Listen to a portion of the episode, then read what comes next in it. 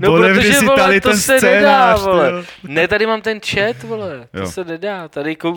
přemýšlím nad tím, co tady myslí Grimpy, že jsem reagoval na něco, co, je, co on Grimpy, předtím napsal. prosím tě, a já nevím, co předtím Martinovi. napsal a ty tady chceš po mně něco, ty vole. A... Dobrý. U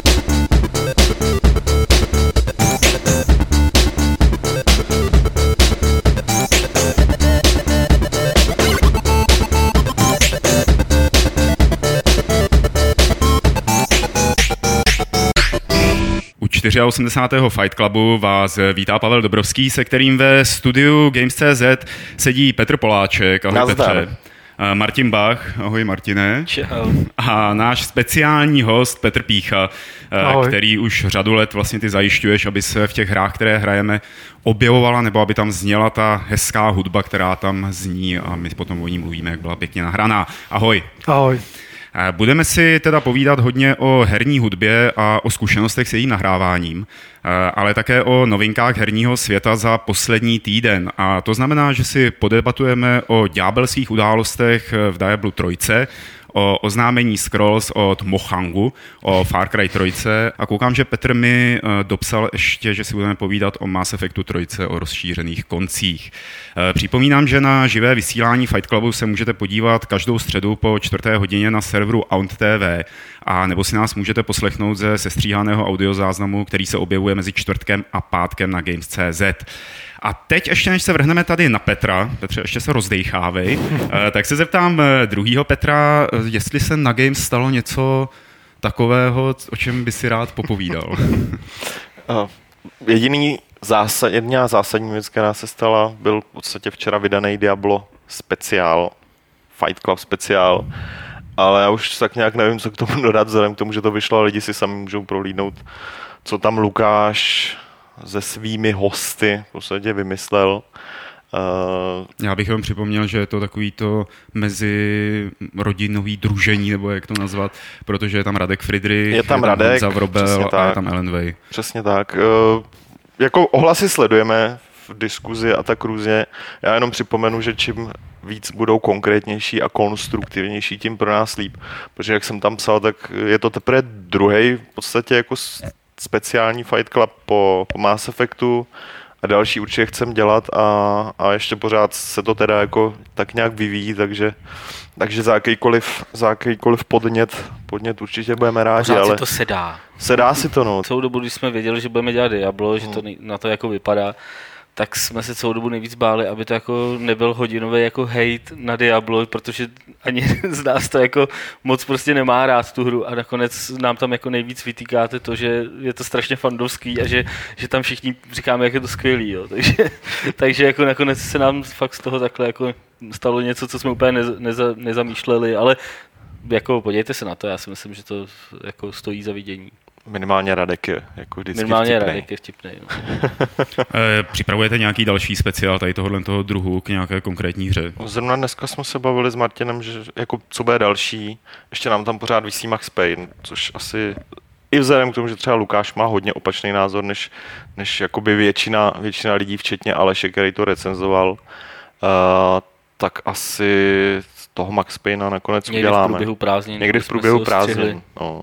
Protože to samozřejmě to je další věc. Ono to není jen o tom sehnat čtyři lidi, kteří budou o něčem krafat, ale je to potom sehnat čtyři lidi, kteří to znají. Ideálně v případě Maximia na celou sérii, který si zahrajou poslední díl, třeba si zahrajou i ty, i ty dva předchozí, takže v tomhle je to dost náročný. Takže tohle, tohle je další plán. Po případě někdo tam psal třeba Dragon's Dogma, tam je to trošku těžší, že to je zrovna jako hra, která, na kterou je potřeba hodně času, abych, abych, na kterou si musí ty lidi, co budou v tom speciálu dělat hodně času. A tahle, eh, jako, není to jednoduchý, takže uvidíme. Ale mě, mě třeba by to docela zajímalo.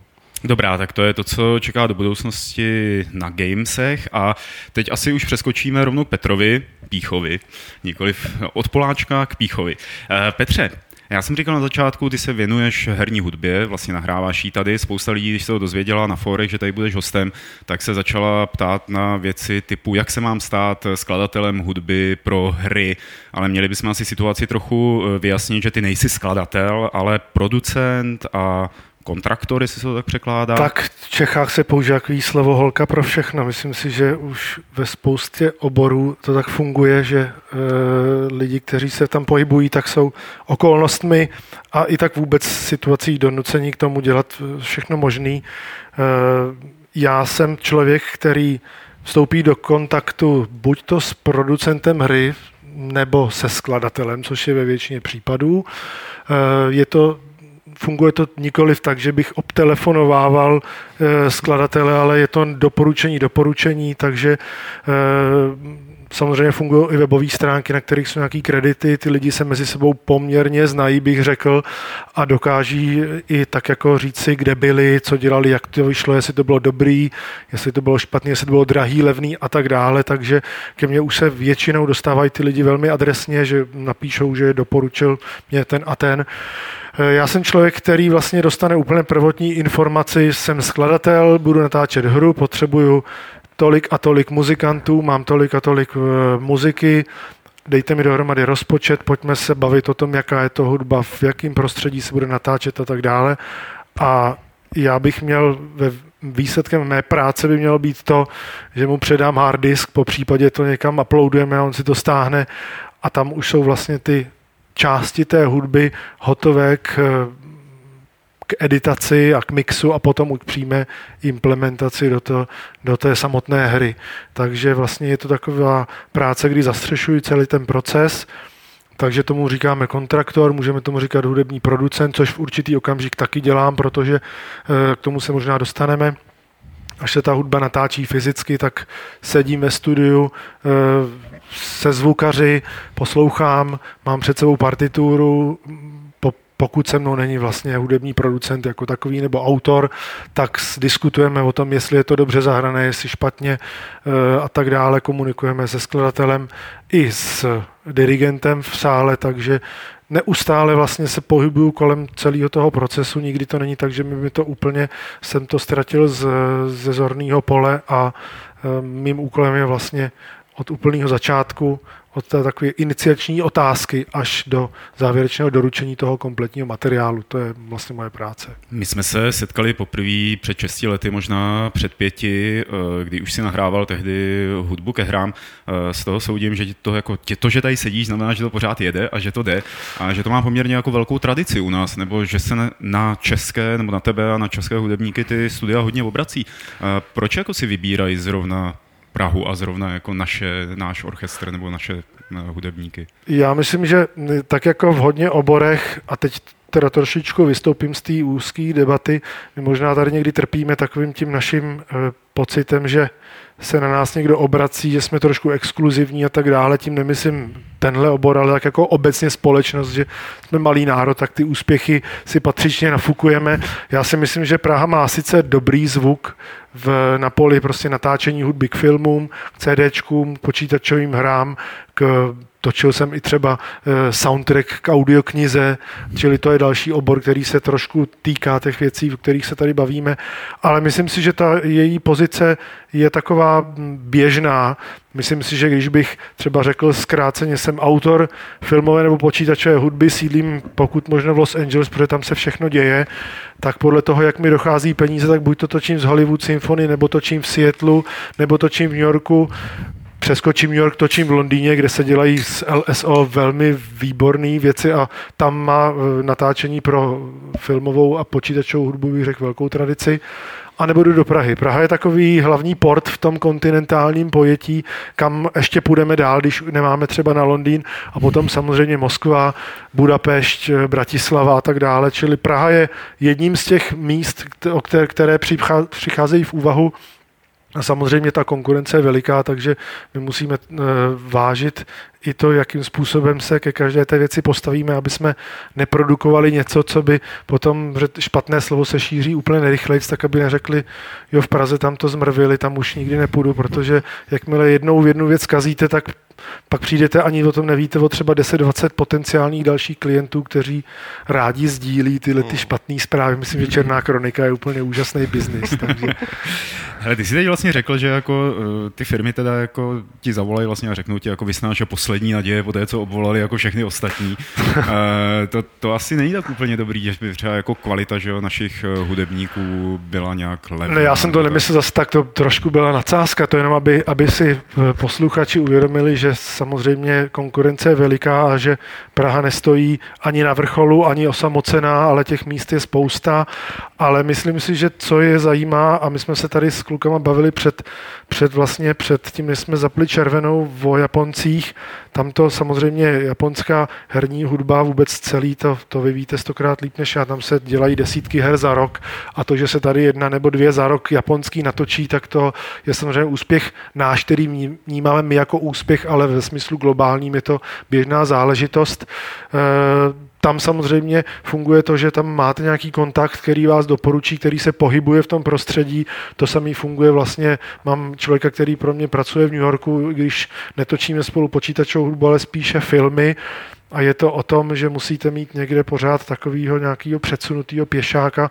který pro vás tu práci dokáže sehnat nebo aspoň doporučit ale úplně nejlepší samozřejmě, když si to ty skladatelé říkají mezi sebou, takže to je Hele, to pojď, nejdůležitější. Pojďme jako spíš ke konkrétním titulům, eh, aby jsme taky řekli třeba na čem si pracoval, nebo co si tady natočil eh, k nějakým takovým těm výraznějším a na co se řekněme jako nejvíc pišný, jestli to vůbec podařilo zorganizovat. No, myslím, že z těch posledních asi Darkness 2, což byla věc, která nám zabrala loni eh, asi nejvíc času, protože jsme točili hudbu samotnou někdy v, v Dubnu Potom jsme dělali ještě trailer, teaser a tyhle ty všechny věci okolo a zabývali jsme se tím potom ještě asi ve dvou dalších frekvencích někdy na, pos, na podzim. To byl Tim Win a ten byl v Praze v Dubnu, potom už jsme to dělali jenom po internetu, což je mimochodem další zajímavá zajímavý feature tady té věci, že se to dneska vyvíjí vlastně tak, že ty lidi nemají čas strávit 18-20 hodin v letadle na cestě s Los Angelesem, ale prostě jsme na internetu a pomocí různých programů natáčíme vlastně z obýváku přímo do koncertního sálu třeba, takže ten člověk sedí u sebe doma a má sluchátka nebo lépe řečeno má prostě ve svém audio studiu a my mu streamujeme live v záběry vlastně z Rudolfína, kdy on slyší přesně to samé, co slyšíme my a můžeme se o tom bavit a, a je to vlastně tak, že je tam s náma, i když ho fyzicky vlastně vůbec nevnímáme. Ale zpátky k tomu, k těm v úvozovkách úspěchu, myslím si, že e, navázal jsem kontakt s jednou německou velkou firmou Dynamedion, který dělají hodně mm, audio pro počítačové hry a poslední dobou jsme spolu dělali třeba věc, která asi je trošičku pod věkovou, věkovou hranicí vašich posluchačů nebo vašich příznivců a to je, to je Kinect Rush, což vlastně jsou pixarovský uh, filmy čtyři, mm-hmm. které jsou takhle sprsklí do jedné do jedné velké hry, uh, nebo z těch japonských asi Dissidia 012, což je vlastně taková odnož Final Fantasy, to si myslím, že z hlediska kreditů mých v Japonsku je asi velmi podstatná informace. No ale z těch, na který jsem hrdý, to je určitě Mafie 2, to je domácí produkce a tam s klukama to bylo bezvadný. A ještě jedno jméno, který bych zmínil, který oba dva známe, Andy Brick, což je vlastně skladatel a dirigent s kterým my jsme udělali těch pět koncertů v Lipsku, což tenkrát v roce 2003 byl absolutní, to, to byla hitovka, protože do té doby se vůbec po světě žádný koncerty počítačové hudby, kromě Japonska, nedělali a my jsme byli první ještě s Tomasem Beckerem, který to vlastně na tom, na tom eh, herním festivalu nebo na tom veletrhu v Lipsku začali dělat a dělali jsme to pětkrát po sobě, což považuji za úspěch a myslím si, že to otevřelo eh, i v Evropě a po světě trošku dvířka takovým těm věcem, jako je Final Fantasy, jako Dear Friends a tak dále a vůbec všechny tyhle věci, mm-hmm. které se potom eh, začaly šířit a jsou úspěšné dost často se ta hudba natáčí vlastně dřív, že třeba než eh, je ta hra oznámená. Jako a dost často, nebo stává se občas, že to info o té hře pronikne prostě mezi lidi právě přesto, že se jako natáčela hudba. Jestli no to právě je, stalo. to je to, co se právě, to je, když točíte hudbu pro CD nebo pro filmy, tak je to takový většinou, jako všichni vědí, že se točí ten film a je většinou oznámeno, kdy to asi bude. U těch filmů se do toho většinou ty producenti trefějí. U těch her si myslím, že se do toho většinou netrefějí. Ty důvody jsou jasný, tam je to asi víc o všelaký technice a tak dále, o tom zkoušení. Takže my natočíme muziku ke hře, o který já ještě rok, rok a půl třeba musím mlčet. Máš tam skladatele, nějakého třeba hudebního producenta, seš při tom nahrávání sám a pak tam máš několik desítek lidí eh, v orchestru. Máš pocit, že by ten orchestr nebo že by ty lidi v tom orchestru tušili, že dělají třeba pro hru, nebo baví je to třeba hrát pro hru víc, než já nevím, nějakou klasickou kompozici? Ono se to nějak jako, eh, jak bych to řekl, refinovalo rafinovalo už jako v průběhu, když třeba si uvědomíme, že v tom našem orchestru hrají lidi z České filharmonie, z orchestru FOK, z Českého rozhlasu, to jsou prostě nejlepší muzikanti v tomhle státě, v tom oboru klasické hudby. A oni ráno zkouší Dvořáka, Šostakoviče, Málera a večer jdou natáčet hudbu počítačovým hrám. A je to jenom o tom, že prostě ten profesionální mozek se musí přepnout a bavíme se pořád o tom, že je to velký symfonický orchestr, který pořád používá stejný názvosloví, stejný crescendo, decrescendo, je to v A-dur, modulace a tak dále, takže pro ty lidi z hlediska hudebního prožitku a hudebního vkladu je jim úplně jedno s prominutím, jestli je to klasická hudba nebo jestli je to tohle, protože si myslím, že to, co po nich my chceme, aby je to, aby co nejvíc té klasiky a těch modelů z klasické hudby dali i do té počítačové hry. Já si pamatuju, když se nahrával Warhammer Online, tuším, tak byl přítomen pan skladatel, už si nepamatuju jeho jméno, a ten eh, tam na ty hudebníky zkusil nějaký jako hrozivý věci. Jako pamatuju si, že tam to bylo, to je jedna z těch, jak jsem mi říkal, veselá příhoda z natáčení, ono jich moc není, protože se snažím, aby to mělo pořád ten stejný, prostě velmi profesionální ráz, protože taky každou minutu tam ukapávají hrozný peníze, takže tam dělat nějaký moc velký chyby nebo moc velký legrácky, na to víceméně nikdo z těch eh, zákazníků moc nestojí, ale tohle si pamatuju a tenkrát byla škoda, že tam nebyla kamera, protože zrovna tuhle frekvenci jsme netočili a to jsme tam vymýšleli takové věci, že i ty muzikanti prostě nemohli jsme natáčet, protože se celý orchestr tak strašlivě smál těm svým výsledkům, že to bylo opravdu hrozný, a, eh, ale to bylo, to bylo opravdu, máš pravdu, to bylo situace, kdy jsme se smáli všichni nahoře, jak v Rudolfínu ve Dvořákově síni, tak i dole v režii, to prostě Já myslím, že skladatel jako brečel, zase naopak, no. jo, ten brečel štěstím, zatímco všichni ostatní no, se smáli. No, no, no, no, no, no. Ale taky eh, to byl, já si teď jméno taky nevybavím, podíval bych se, ale vím, že to byla jeho první zkušenost eh, s velkým orchestrem a to je taky velmi zajímavý aspekt u natáčení symfonické hudby do počítačových her, protože ty kluci mají většinou velké zkušenosti a když už dostanou peníze na to, aby natáčeli ze 70, 80 i víc lidma, tak to už musí mít něco za sebou. A oni velmi dobře vědí, o co kráčí, ale potom, když a mají to všechno prostě v těch počítačích, je to perfektně připravený, takže kolikrát, když slyším ty mokapy, tak si říkám, a proč ještě ten živý orchestr? Teď už hmm. to zní tak perfektně, ale to je přeci ten, ten lidský element tam trošku chybí hmm. a u takovýchhle produkcí, který opravdu směřují k tomu, aby to bylo světový, tak jim ten živý orchestr chybí a musí ho tam mít, což je pochopitelný. Takže tam eh, oni většinou zažívají takový pocit, takový stejný pocit a dojem, jako když dítě vemete do opery poprvé, tak prostě oni takhle kácejí v sedadlech a ty to slyší a prostě je to, je to okamžik, řekl bych, tvůrčího štěstí, že prostě vědí, že těch 80 lidí dělá to, co oni napsali a i pro mě je to vždycky v určitý míry vzrušující záležitost. Hele, pokud tady šaháte uh, třeba z českých nějakých jako profesionálů, teď nemyslím jako technických, ale spíš jako těch uměleckých oborů, když potřebujete pomoc na něčem, nebo něco přepsat, nebo... Eh, ten proces, o kterým jsem mluvil na začátku, mm-hmm. tak hm, zkráceně má to několik forem, může to být taky i to, že začínáme úplně ode dna, to znamená, že autor pošle hm, nějaký návrh. Teď se spíš bavíme o filmové hudbě, protože počítačová no. muzika se dělá třeba dva, tři roky. Opravdu je to dlouhý proces a když děláte třeba civilizaci pětku, kterou jsme dělali před rokem a půl, tak tam je prostě 100 minut hudby a to je opravdu práce na plný úvazek pro dva, tři skladatele a ty na tom vyšívají prostě dnes a denně měsíce a měsíce. Takže to, když já použiju místní zdroj, což pro mě většinou, buď to je to Petr Weissar nebo Adam Clemens, orchestrátoři, tak je to většinou pro eh, hmm. hudbu k filmům, třeba s Michalem Pavlíčkem hodně děláme tenhle způsob, že Michal ty věci prostě dotáhne do určitého konce a je to i v Americe takový styl, že Hans Zimmer má okolo sebe 20 no-name skladatelů, který jsou vynikající vzhledem k tomu časovým presu on prostě nahazuje a oni to dopracovávají dál. Dílna prostě, Takže prostě je to dílna, hmm. takže se to rozjíždí od jednoho mozku ke 20, 30, 40 lidem, aby to v tom čase se zvládlo. Takže tyhle ty lidi jsou schopní udělat i vlastně tu velmi základní práci a e, takže my nabízíme skoro kompletní servis, krom toho, že někdo tu hudbu musí vymyslet, musí dát ten prvotní impuls.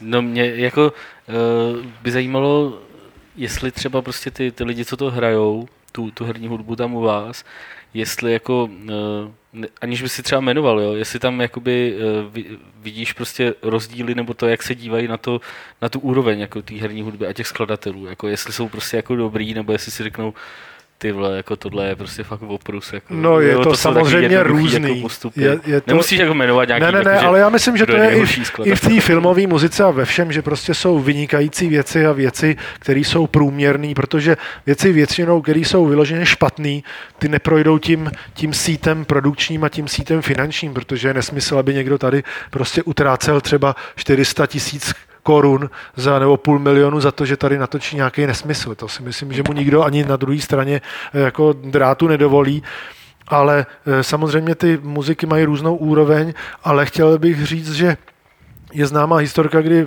kdysi se v Los Angeles měl dělat koncert herní hudby a Los Angeles Philharmonic prostě odmítli jako instituce se toho účastnit. Jo? To se bavíme o nějakém roce 95 nebo 90. Že by jako schodilo kredit. A jo. oni prostě řekli, že tohle se účastnit nebudou Aha. a dneska je to v obráceně. Dneska mm-hmm. se o to ty orchestry Letos rvou. tam byla zrovna, jakoby před E3 tam byl nějaký. To byl ten Talarico, ne?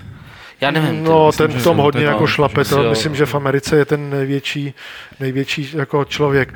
Ale uh, Čili ty lidi na to můžou mít samozřejmě různý názor, ale jsou to profici a hrajou to a, a pro mě je důležitý to, aby do toho svého, řeknu, svým způsobem trošku jako odmítnutí nebo opovržení, aby se to nepromítlo v té jejich hře, což se nikdy nepromítne, protože jsou to prostě profesionálové. A takže je třeba vidět na takových těch obecně uznávaných jako herních skladatelech, jako typu, já nevím, Jeremy Soul a Jasper Kid a takhle, já nevím, jestli se s nimi někdy nebo něco dělal. byl v Praze, ne?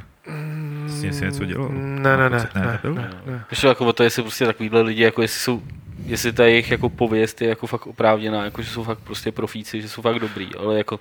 Já si myslím, že jo, já, a, a já bych to ani, víte co, já nemám někdy takový, jako, někdy nemám rád, když se říká třeba, že symfonická muzika je nadřazená hudbě k filmu a ta je nadřazená hudbě k počítačovým hrám a ta je nadřazená, já nevím, hudbě k čemu. Jo, to je úplně nesmysl. Prostě já si myslím, že se ty věci mají poměřovat za prvé mezi sebou a potom, když už řekneme ano, tohle to prostě za něco stojí, tak to potom poměřme něčím, eh, co stojí mimo, tou klasikou. A mimochodem všichni prostě vytahují tu vodu z jedné studny. To je studna klasické hudby, která je neustále plná a z té se furt bere. Jo. Ve filmech i v počítačových hrách, protože nikdo nevymyslí dneska z hlediska kompozičního už nic tak geniálního, jako bylo řekněme, vymyšleno. Jo. To, to prostě, a ty lidi na tom jsou i vyškolení. Chodí do, na, na konzervatoře, na akademie nebo prostě studiou počítačovou nebo filmovou hudbu, že jo? To je prostě pořád jenom to samé. Orchestrace, orchestrace a kompozice, to je pořád Ravel, Šostakovič, Stravinský, to je pořád dokola. Jo? Na tomhle se učej. Ty jsi zmínil ty koncerty. Koncerty v Lipsku, které byly úžasný, který zahajovali vždycky že, tu velkou herní hmm. výstavu. Pak se to přesunulo celý eh, do, do Kolína, nad tam, tam už nic nebylo, že jo? tam jste nic nedělali, žádný koncert. Tam byla spolupráce s, s VDR, s rozhlasovým orchestrem. A potom jednou se vám povedlo udělat eh, koncert tady v Praze v Rudolfínu. To se nepovedlo mně, to se povedlo Arny Rotovi, což je skladatel a dirigent, s kterým já taky spolupracuju a to je vlastně uh, dirigent uh, té sestavy nebo toho, toho projektu Dear Friends a oni udělali jeden tenhle koncert tady v Praze a myslím si, že to nemělo moc úspěch uh, z hlediska návštěvnosti.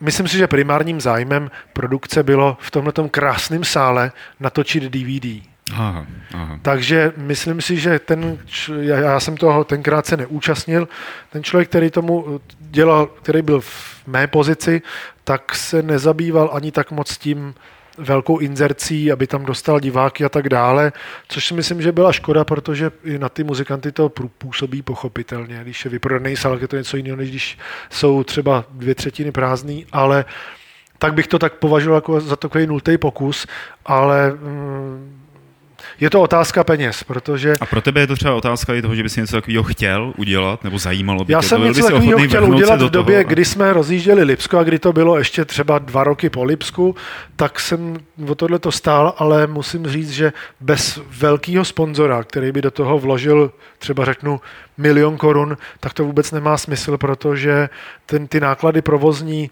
orchestr, sál a půjčení si toho materiálu, ty jsou tak enormní. A ten materiál se ještě musí předělávat, že? Jako často. ten materiál se musí předělávat, i když třeba třeba na opičí ostrov Manky Island, kde se mlátilo do nějakého toho barelu. Steel prostě. drum a tak Steel drum, dále. no. My jsme vlastně v tom Lipsku, to bylo zajímavé a lidi si to můžou najít na internetu. To bylo pět koncertů, které byly podle mě úplně fantastický Byly tím, skvělý. že Thomas Becker investoval velký peníze do toho, aby jsme tam měli operní zpěvák, aby jsme tam měli varhaníka nebo varhanici, aby jsme tam měli prostě rokovou kapelu nebo No. aspoň dvě kytary, měli, máme tam A starostu měli jsme, taky. Eh, Měli jsme tam úžasného Ronnyho Baraka, skvělého bicistu z Libanonu, s kterým já jsem se seznámil, když jsme dělali pro Sáru Brightman kdysi.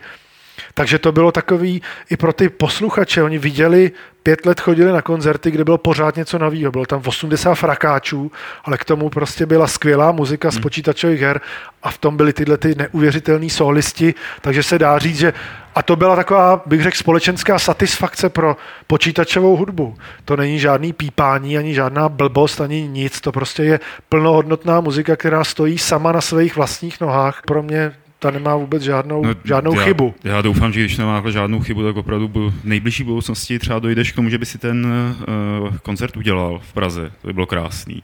Že jo, že to uděláš. No, Slib nám tady, že to uděláš. Asi jo, asi jo, no. Sugestivní otázka. Uděláš to, že? Pokusíme se.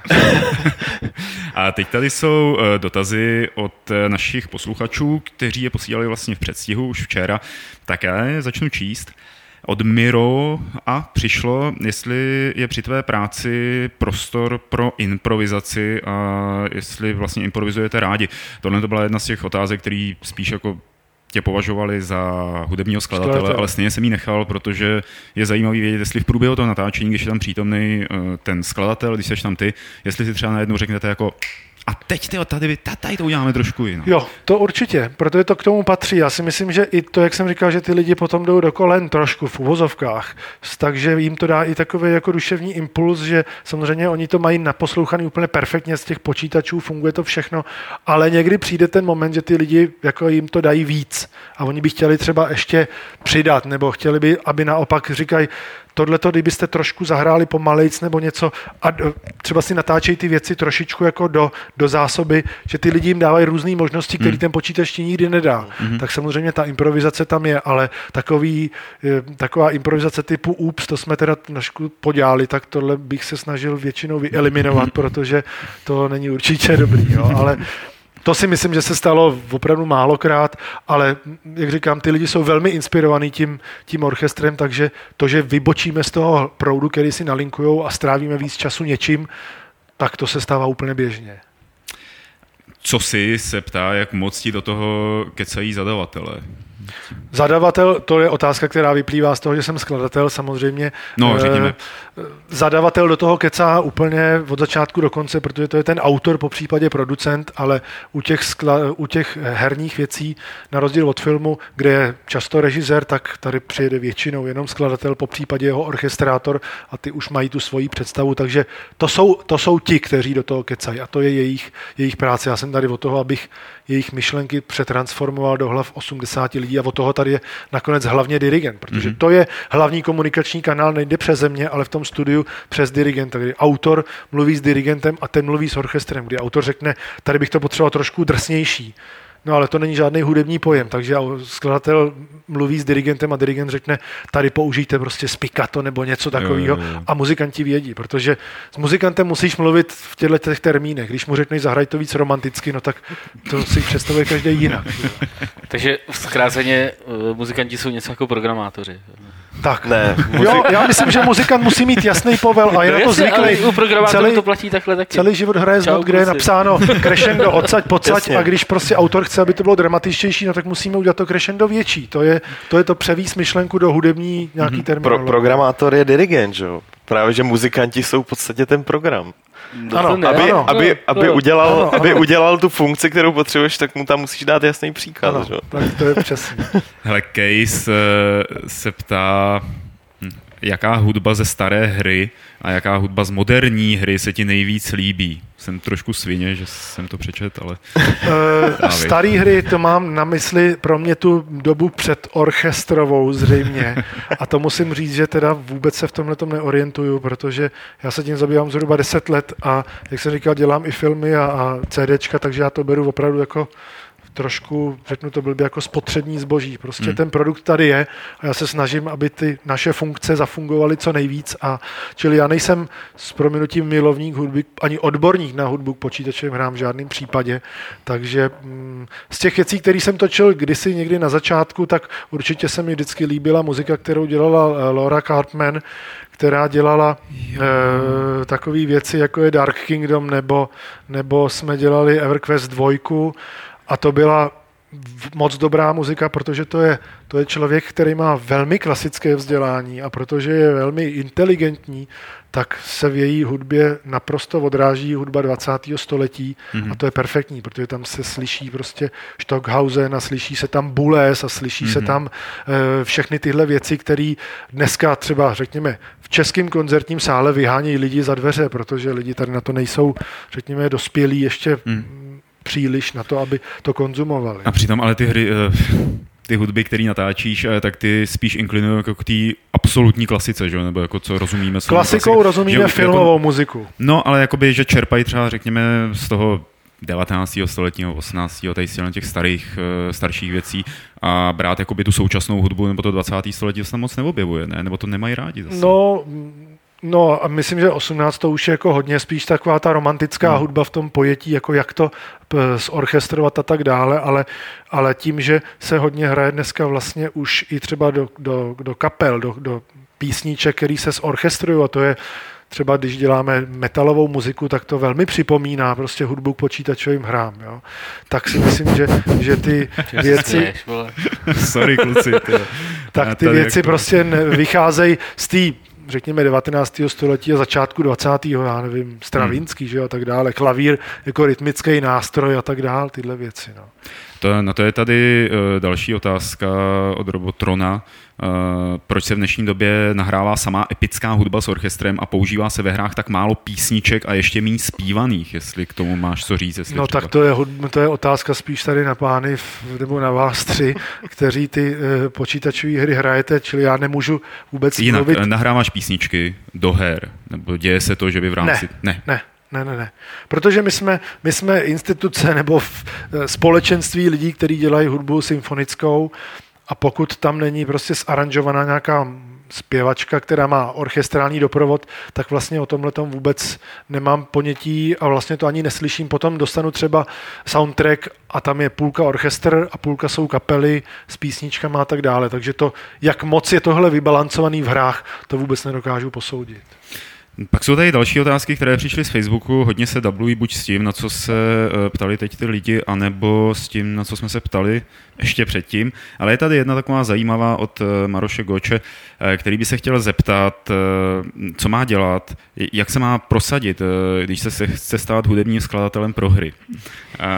A nechce odpověď typu začni skládat skladby a děkuje pěkně. Myslím, že se, jestli na to může někdo odpovědět, tak Matuš Široký, který dělal muziku k, k Mafii dvojce Mhm. a ten, to je pro mě vlastně skladatel český, který se prosadil, řekl bych, na tom jako poli Hmm. světovým spolu s tou hrou, takže to, to je otázka spíš asi pro něj, jinak si myslím, že ty lidi prostě většinou, ty, s kterými já se setkám, tak třeba vystudují uh, Univerzitu of California Los Angeles Film Music Department a to je třeba, anebo Berkeley, Hmm. nebo něco takového, takže prostě Myslím, že u Studovat- nás je to dost stejný. Jako Mm, jasně. kon- konzervatě Já myslím, nemine. že to je vyčerpávající odpověď. Eh, Martine, zeptal se někdo na něco na chatu? Ale je tady v podstatě, oni tady dost trolujou, takže je tady jenom jeden, jeden dotaz, jako, který stojí za něco. Uh, Miru se ptá, jaký, pro, jestli to budeš moc říct, teda, ta, ta je otázka, jaký projekt, na kterém si pracoval, byl uh, dosud nejdražší a případně kolik stál? No teď nedávno jsme dělali věc, kterou nemůžu říct. ale, ale no tak. Ale byla hodně drahá, nemůžu říct, kolik Ne, já stála. myslím, že tak nejdražší asi, nejdražší to je tak kolem asi milionu Hm. Čeho? korun. Korun. Ta, ta muzika eh, počítačovým hrám, většinou ty projekty, které dělám, tak ta počítačová, když už teda to dostoupí takovýhle rozměru, tak ty počítačovky jsou největší, protože opravdu té hudby je tam hodně a je to třeba sedm frekvencí. Když si vezmete, že za jednu frekvenci dokážete natočit 15, někdy 20 minut hudby podle toho, jak je to těžký, tak to je skoro dílka filmu a to by musel být kreslený film s titulkama a jenom hudba, což, Hmm. což se nestává, takže, takže asi, asi tomhletom řádu, no, 700 tisíc, 800 milion, něco takového. A je to opravdu zapojení potom 80-90 lidí. Jo. A můžeš jmenovat, eh, nebo můžeš uvíct na jaký hře, o který smíš mluvit, si naposledy pracoval.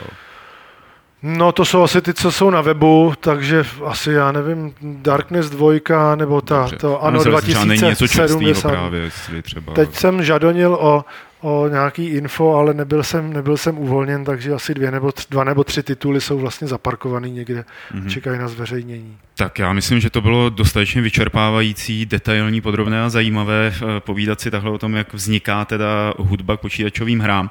Petře, díky, že jsi přišel.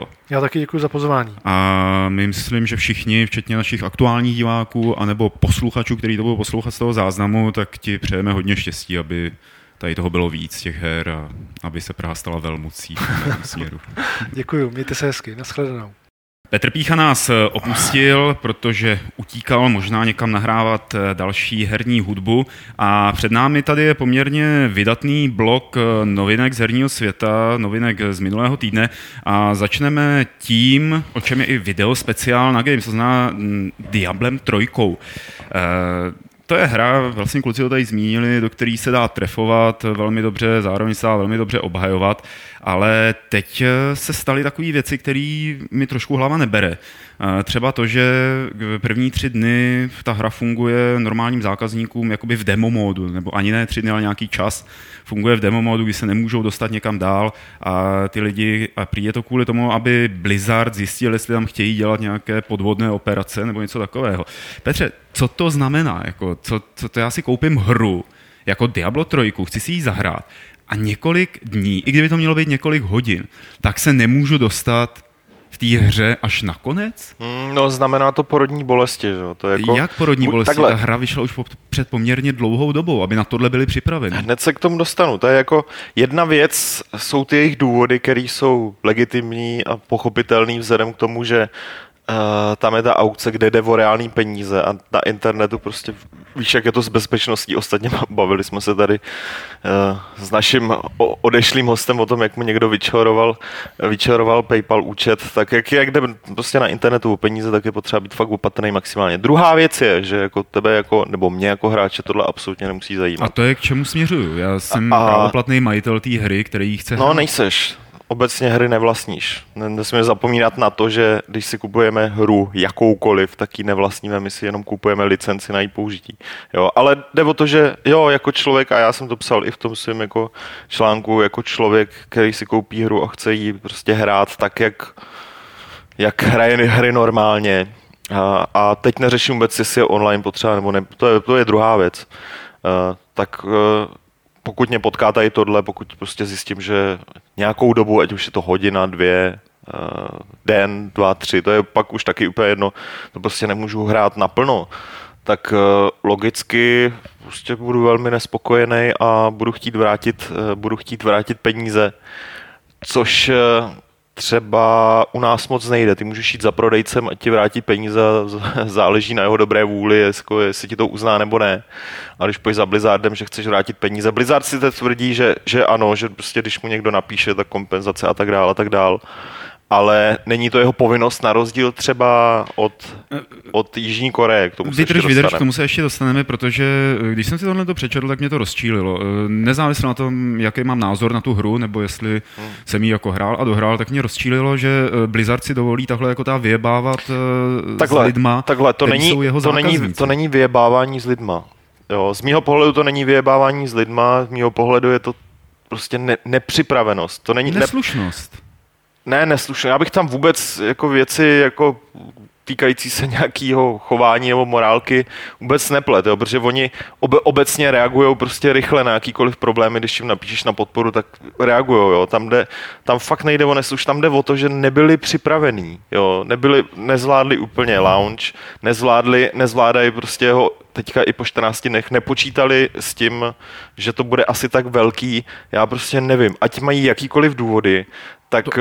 tak tohle je jakoby profesionální pochybení. To není jakoby neslušnost. To bych tam fakt vůbec eh, jakoby nemíchal. Jo.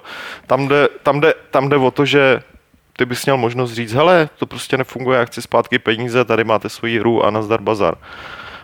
Uh, to by mělo fungovat. A já jako Obecně to nefunguje u her, alergický na veškerý argumentování těchto těch věcí, jako oni si to můžou dovolit, nebo oni na to mají peníze, nebo ne, oni tím to, to jako... Ne oni, jako money talks, jo. A to, to mě jako trošku vadí tady u tohohle toho. To... Uh, a naště, jako fakt, když jsem se četl, tak jsem si říkal, co pak neexistuje třeba u nás nějaká zákonná ochrana zákazníka, protože i když si to pronajímáš, tak pořád jako seš zákazník. Uh, neexistuje nějaká zákonná ochrana, Martine, která by lidi, lidem garantovala nějakou třeba možnost, já nevím, zažalovat Blizzard. Nebo... Ale ty, no ne, tak zažalovat Blizzard určitě ne. Tohle jsou jakoby Eh, věci, které se týkají jako ochrany spotřebitele. Že? A tohle to je asi, eh, tohle by se prostě, podle mě by to musel nejdřív někdo zkusit. Jo? A, a prostě zkusit třeba úřad na ochranu spotřebitele a dát tam nějakou takovou stížnost. A eh, já jsem teď ještě před podcastem jsem si hledal něco o tomhle na netu a zjistil jsem, že třeba v Americe tohleto řešili pár let zpátky, zhruba nějaký dva, tři roky zpátky byla taková smršť jako blogových příspěvků, kde právě potom, co nějaký úřad, právě takový ekvivalent toho našeho úřadu pro ochranu spotřebitele prohlásil, že lidi na to mají právo. Prostě chtít peníze zpátky za software, který nefunguje, anebo dokonce se kterým nejsou jako spokojení. Tak, mm-hmm. že, že, jakoby, že, by, že by prostě to, to jakoby na to měli mít právo. Ve většině zemí funguje to samé, co, co prostě u nás, že třeba, když si koupíš něco na internetovém obchodě, že jo, eh, tak eh, můžeš eh, to vrátit do 14 dnů, pokud to není software. Pokud je to software, tak ten software můžeš vrátit do 14 dnů jenom v případě, že se ho vůbec nerozbalil. To znamená, neporušil si ten celofán. Jo, pak ho můžeš vrátit. Když ti někdo dá jakoby nevhodný dárek nebo něco takového, ty to ani nerozbalíš, tak to můžeš vrátit. Jakmile to rozbalíš, tak je to braný jako znehodnocený. Jakože že ty si z toho mohl si obsat ten klíč, jo, mm, nebo mm, prostě mm, něco takového, jako je to ochrana evidentně proti, proti těm těm věcem, že jo. Takže v té Americe taky na to, taky jakoby nějaký ten úřad dal, dal prostě takovouhle tu, takovouhle, uh, takovýhle vyjádření, uh, oni pak uh, a zároveň ty lidi se začali teda tím pádem tak trošku to zkoušet na ty, na ty obchody, jako Best Buy a prostě další Walmart takhle. A všichni prostě řekli, že, že to nebudou brát zpátky. Mm-hmm. A tam už právě přichází ta záležitost, jako co se s tím dá dělat dál. Že? Tam asi, kdyby to hnal do extrému, tak můžeš zažalovat, ale ne, ne jako Blizzard, nebo Blizzard, pokud si to nakupuješ online, tak to je zase, víš co, to jsou nějaký mezinárodní prostě záležitosti a takhle. Kdyby si to koupil v gameu nebo někde jinde, tak by si prostě to, tak to musíš řešit s gamem, neřešíš nic s Blizzardem, jako, mm. že jo. Takže jakoby tam eh, asi by se do toho musel někdo jako strašně opřít. No. Nicméně v té Koreji to funguje. A k tomu chci právě dospět, jinak, no. že kde se do toho hodně opřeli a kde se jim podařilo prorazit teda, eh, a dostat se až k Blizzardu, až Blizzardu na kůži, tak je v té Jižní Koreji. Nikoli v severní, tam asi ani neví, že existuje no, Blizzard. No, hele, ono to... Ví, ale, ale jakoby v té Koreji je to taky teda přes, tuhle, přes nějakou jakoby komisi, fair trade Takže komisi. K čemu prostě, tam přesně došlo? No došlo t- takhle, tam došlo k tomu, eh, to, co tady nemáme, že? tam prostě komise, komise naběhla do, do místních eh, do místních kanclů jakoby Blizzardu a prostě probíhalo vyšetřování, protože tam je nejdřív potřeba stanovit to, co podle mě jako legislativa uh, ani neřeší, Eh, jak teda určit tu základní funkci toho softwaru a až na základě toho ty můžeš logicky určit, jestli funguje eh, anebo nefunguje tak, jak má. Že? Což eh, třeba u her je strašně těžký. Je to jednoduchý u hudby, tam prostě jako CD se točí, když, když, ti stop, když ti to bere stopu, tak už je pak tvoje věc, jestli jsi skoupil hudbu, která se ti líbí nebo ne. U hry je to strašně těžký, jako jak, protože každá bývá prostě jiná, se softwarem je to to samý, jo. Takže No, v tomhle jak jak určíš- případě u toho Diabla 3 to je o tom, že ty si to koupíš a myslíš si, že, si to, bude- že to budeš moc hrát. Jasný, A já jsem to teď- jako hrát nemůžeš. Nebo já jako můžeš, jo, ale Já jsem teď mluvil obecně jakoby takhle, je potřeba říct, že uh, Blizzard jakoby nedělal takový to mlčíme za hradbou a na nikoho, nebo oni reagovali prostě, jo. Řešili problémy s těma lidma všechny, který, o kterých jsme tady mluvili, který se pro, probírali, tak prostě Blizzard je jakoby řešil aktivně s těma lidma a teda a teda. Tady došlo jenom uh, k tomu, že eh, ty místní úřady v Koreji vyloženě eh, dali ultimátum jakoby Blizzardu jakoby nějaký oficiální, že to teda musí řešit nějakou oficiální cestou a musí to zveřejnit, eh, jsou takový a takový podmínky a ne, že to jako řeší individuálně, jo. takže tam v No podstatě... tak prostě tam to začalo totiž podobně jako to, co jsem říkal, že jo. No. Začaly se tam scházet prostě stížnosti No, přesně. na tu, na tu jejich prostě, uh, na tu jejich organizaci prostě ochrany zákazníka No, no. a oni, oni to následně začali řešit a, a pak vydali takovýhle rozhodnutí a Blizzard se podle toho zařídil, že jo. No, jasně. samozřejmě nemusel, že jo, ne, jakoby mohl, mohl to prostě dál jako říct, ne, my s tím jako nesouhlasíme a mohl tam probíhat nějaký A to by prostě si asi dlouhý soud, že jo, ne? To už je v podstatě To je- jako to je- jižní Blizzardistán. Takhle, Je fakt, otá- je fakt otázka, kolik, kolik jakoby lidí se tam, se tam prostě do toho já si, já si hlavně a kolik myslím, že, že uh, Blizzard uh, by jakoby do nějaký konfrontace nešel nikde na světě. Jo. Oni v podstatě není důvod, není důvod, proč by to dělali, že? protože většina lidí, i když nadávají nebo nenadávají, tak eh, tak už tu hru buď to dohráli a už na ní kašlou, a nebo ji prostě hrát budou, protože ji hrát Hmm. chtějí, jo, jenom je prostě štve, uh, jak ten začátek celý probíhal. Já osobně čekám, že Blizzard prostě za nějaký čas, až to teda bude nějak OK, tak to bude těm svým hráčům jakoby kompenzovat prostě nějak v obsahově a teda a teda. Ale eh, bavili jsme se tady, když ještě než byl ten speciál, tak přijel uh, Vojta Daněk, že jeden z těch lidí, co tam hovoří, přijel z Ostravy, tak jsme šli na oběd a tak dál. A v podstatě jsme došli k tomu, že eh, je neuvěřitelný, a to není jenom Blizzard, to jsou úplně všechny od první do poslední firmy, které dělají hry, které jsou nějak, jakoby, mají nějaký onlineový prvek, nebo jsou to vyloženě onlineovky. Od první do poslední firmy prostě ty launche probíhají v podstatě stejně. Někde jsou ty problémy fakt brutálně velký, někde jsou jakoby mnohem menší, ale vždycky tam prostě ty problémy jsou. Je to daný tím, že ať už to testuješ jakkoliv, tak vždycky to najednou uvrneš do, no, před mnohem větším množství lidí. Ale problémy typu zátěž serveru, mm-hmm. zátěž serveru, my jsme nepočítali... s- Kdyby to byla jsme- jakákoliv jiná firma, než zrovna Blizzard, který má Vovko, kdyby to byl nějaký prostě no který se Ale začíná, jako jo, to... já zase Já- nevím, jo. já ono vím, v tomhletom, v tomhletom by si, eh, kdyby tady byl prostě mezi náma nějaký jako technik, jako, tak by ti prostě řekl, že jako na některou zátěž se prostě připravit nejde, že jo. Asi- asi stejně, určitě. jako, stejně jako prostě, eh, když uděláš DDoS útok prostě na něco, Hmm. tak jakoby to jsou věci, prostě, na které se hrozně těžko jakoby nějak, Nem- no. nějak reaguje, že? jo? takže jakoby odhadnout tohleto. V tomhle je to takový jako nebezpečný. V té v té Koreji mají uh, zákon, který ti umožňuje prostě do sedmi dnů vrátit, eh, vrátit prostě software, Hmm. uh, který, který je nějakým způsobem nefunkční. Že? jo? Kvůli tomu se to tam povedlo teda prosadit Hmm. a kvůli tomu Blizzard, který původně ty, ty lidi posílal jakoby někam Hmm. s, tím, s těma jejich stížnostma, tak nakonec teda musel, uh, musel nějak ustoupit prostě po tom zásahu No této ta formulace je dost ale, zásadní, že jo, jako software, který je ale nefunkční. co je nefunkční? No? Jako, Nefunkční je, že ti to neumožňuje hrát tu hru eh, v podobě, v jaký jsi myslel, že ji budeš hrát. nebo Ne, ale no a v jaký není jsi jaký jsi smysl, smysl, není žádný nemůžeš právnický termín. Je to- no jasně, Jakoby ale na té na krabici je napsáno, že prostě vyžaduje online připojení, že jo? Prostě nebo něco takového. Když ti nebude fungovat internet, můžeš tu hru vrátit, jako? No samozřejmě ne, to už je jako Nemůžeš. jiná věc, no, to ale, problém té hry. no ale tak tohle všechno musíš jakoby prokazovat v průběhu toho, kdy se jakoby Mhm. mm-hmm. stěžuješ, že jo?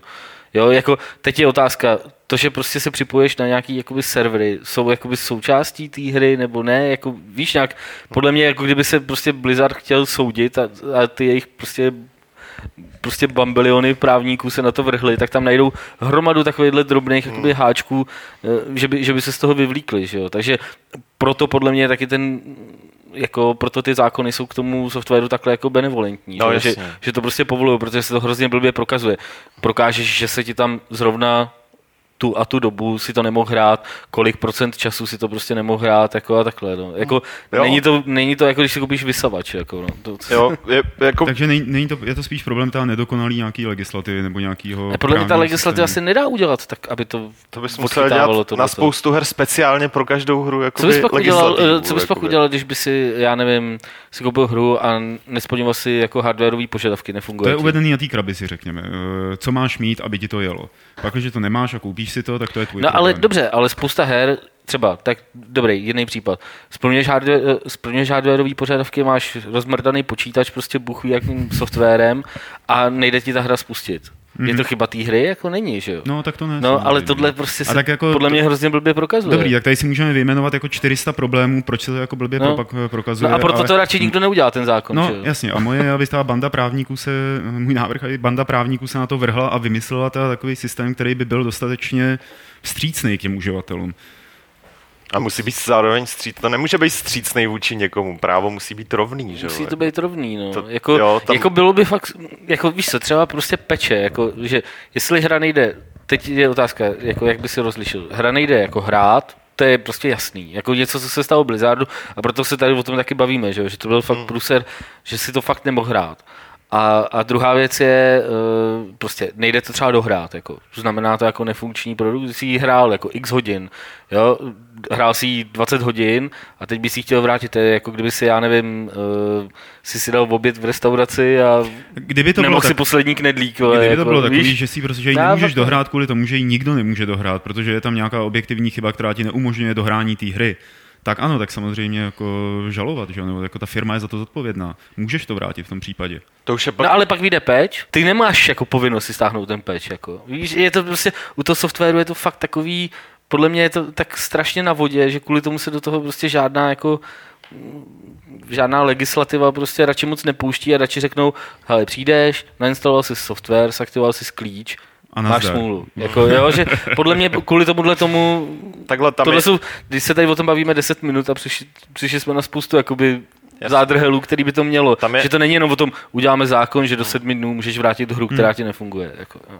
Tam je jediná možnost, eh, jediná možnost jet individuálně, individuálním způsobem, jako dokazovat, že, že prostě To je právě to, je právě to k, tomu, k čemu se dostali v té Americe, No. no. že v podstatě, když si koupíš, ehm, a konkrétně to tam bylo, že když je to třeba prostě krabice nebo, nebo něco takového, tak to z nějakého důvodu v Americe jako je problém. Ale pokud si to koupíš digitálně a nefunguje ti to, tak prý můžeš jakoby požádat nějakého softwarového analytika, aby jako ti udělal nějakou zprávu a pak to můžeš... Jo, k tomuhle, to Jo, jsem tam fakt čet jasně. na těch blozích, že se tam o tom ty lidi bavili. Nechám si prostě softwarový analytik mi napíše zprávu, že mi to jako nefunguje, proč mi to nefunguje a takhle.